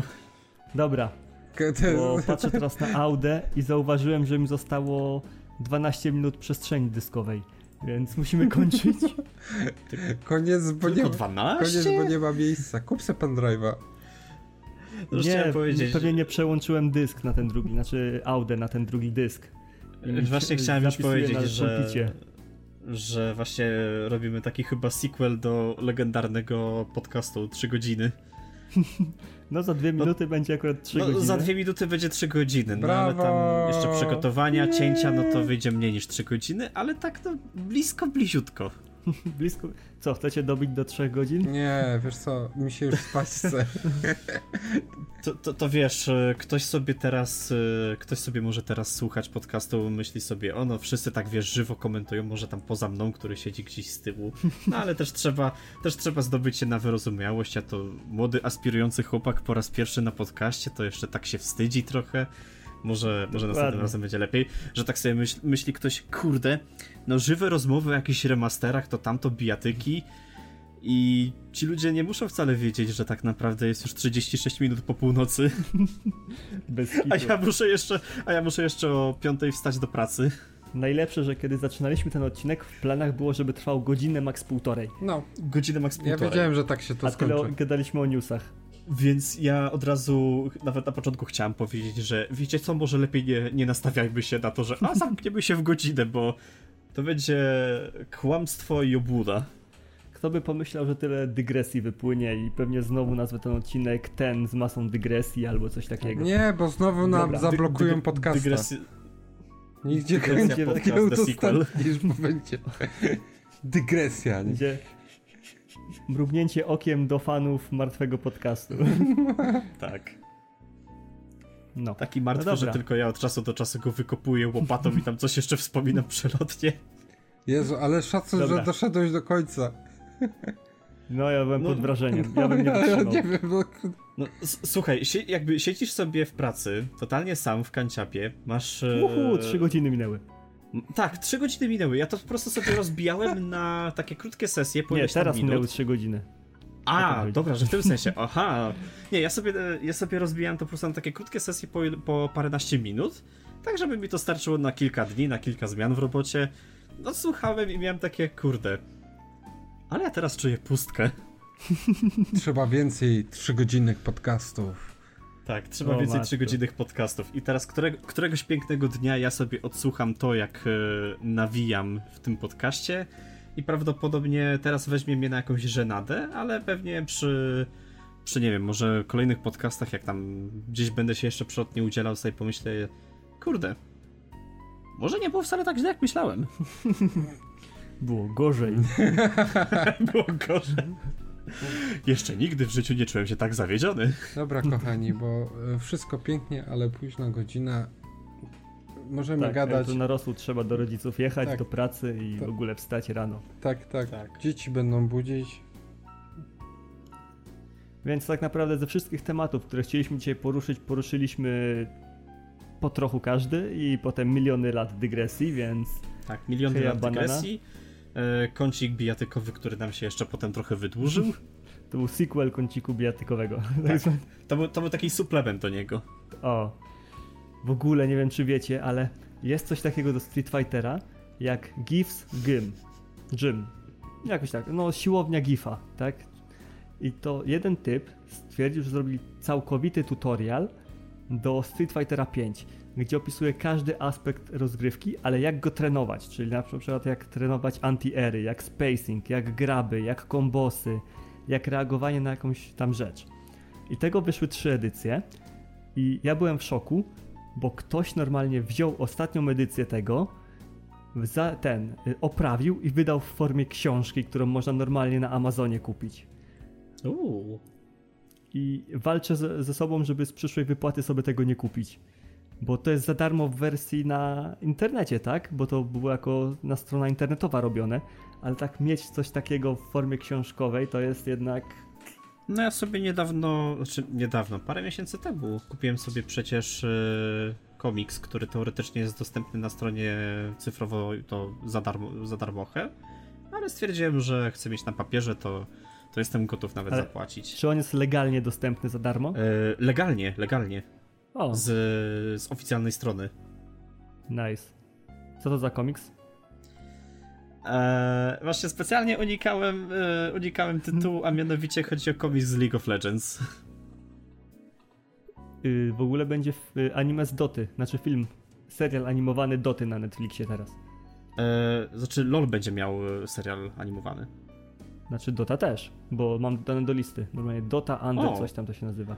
Bo wiem, że też powstaje jakaś animacja właśnie z League of Legends. No ale dobrze, spoko, dobrze wiedzieć w takim razie. Ja czekam na bijatykę Lola. Mam nadzieję, że to będzie free-to-playka z rotacją postaci i... A coś faktycznie będzie, ale też patrząc na to, że to Riot, to można się spodziewać, że będzie zepsute i w dniu premiery będzie pojawiać się tylko żółty wykrzyknik z tym, że jakaś tam funkcja nie działa. I będzie cała gra, będzie można tylko zmieniać ustawienia grafiki. Tak, ale tylko prostu, w dół. To są po prostu gry od Riotu, tam więcej coś nie działa niż działa. Dlatego, że jak pojawia się ten taki wykrzykniczek w menu gry, który pokazuje, że tam jakaś funkcja w grze nie działa, albo coś tam z serwerami, albo to, albo tamto, to pamiętam, że swego czasu niektórzy ludzie, tak autentycznie, byli zaskoczeni, że ten wykrzyknik zniknął. Się poplułem. Dobra panowie, teraz już naprawdę kończymy. Dziękuję za to, że wpadliście na odcinek, było prześwietnie. I macie ostatnie pół minuty, każdy ma po pół minuty, zareklamujcie się, powiedzcie gdzie was można znaleźć, co robicie i tak dalej, i tak dalej. To ja proponuję ja Mata. Starsi przodem. Nie, Mat tu przodem, ja nie mam co reklamować, bo ja już nie mam kanału YouTube. A na Twitterze... No, ale masz Twittera przecież, no na którym mam, mówisz o retrogierkach. No to jestem na Twitterze RetroTata i normalnie jeśli chcecie profesjonalny hejt, no to proszę wejść. Będę wszystkich was banować. Pamiętaj, że masz też swojego Discorda, nie? A no, ale to jest Discord taki dla, wiesz... dla specjalnych gości. A tak, mam Discorda. Tak, wiesz, to jest Discord dla specjalnych gości. Mhm. Żółte papiery wymagane. Tak.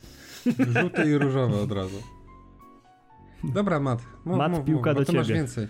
No to tak, ja w takim razie pod nazwą Mat Matowski kryję się na Twitchu, na Twitterze i na YouTubie. Na Twitchu będę w przyszłości niedalekiej streamował, na YouTubie też pojawi się jakiś materiał wspomniany na początku, rancik Call of Duty Black Ops Cold War, a i przy okazji będą powstawać też let's playe oraz w miarę luźne materiały traktujące o grach wideo. Koniec. Ty, czułeś to na pamięć? Raczej... No. Ty, no. Coś... Jakbyś miał wyuczone na pamięć. Powiedzieć jeszcze. Kto? Nie? Co? Bo przerwało. Kto? No ciebie przerywało. Możesz powtórzyć? Mówiłem, że normalnie jakby miał wyuczone na pamięć. No bez kitu. No. To teraz ja oczywiście pełna improwizacja i już nie pamiętam co miałem powiedzieć. Tak, dobra. Jeżeli oglądacie to na YouTubie, to oczywiście pragnę was poinformować, że odcinki tego podcastu dostępne są również na Spotify, iTunes oraz we wszystkich apkach podcastowych, jakie możecie sobie wymarzyć poza Google Podcast, bo tam jeszcze go nie przetworzyło.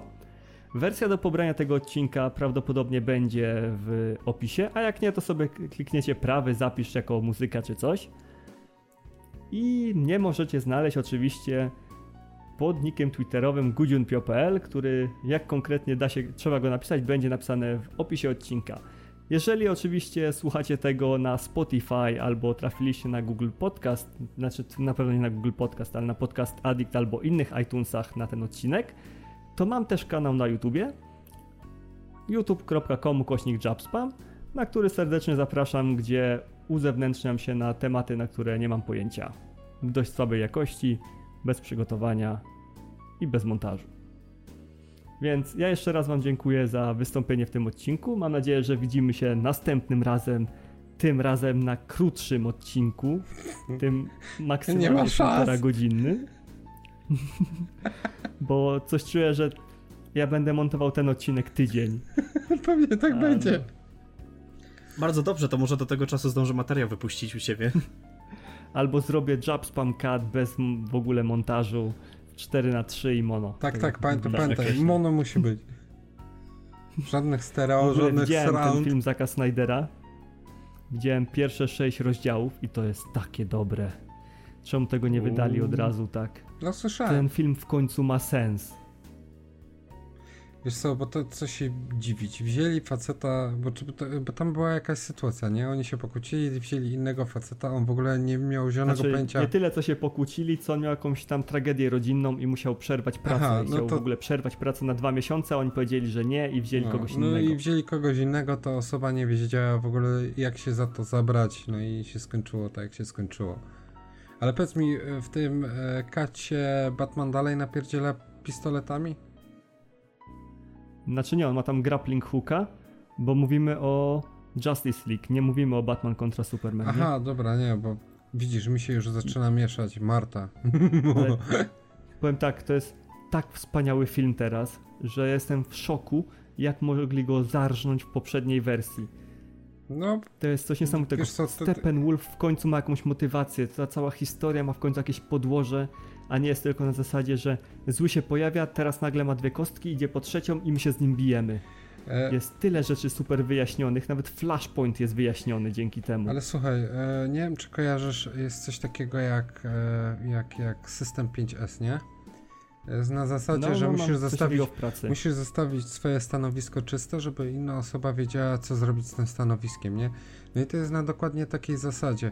On się, wiesz, on musiał już teraz w tym momencie zniknąć, nie?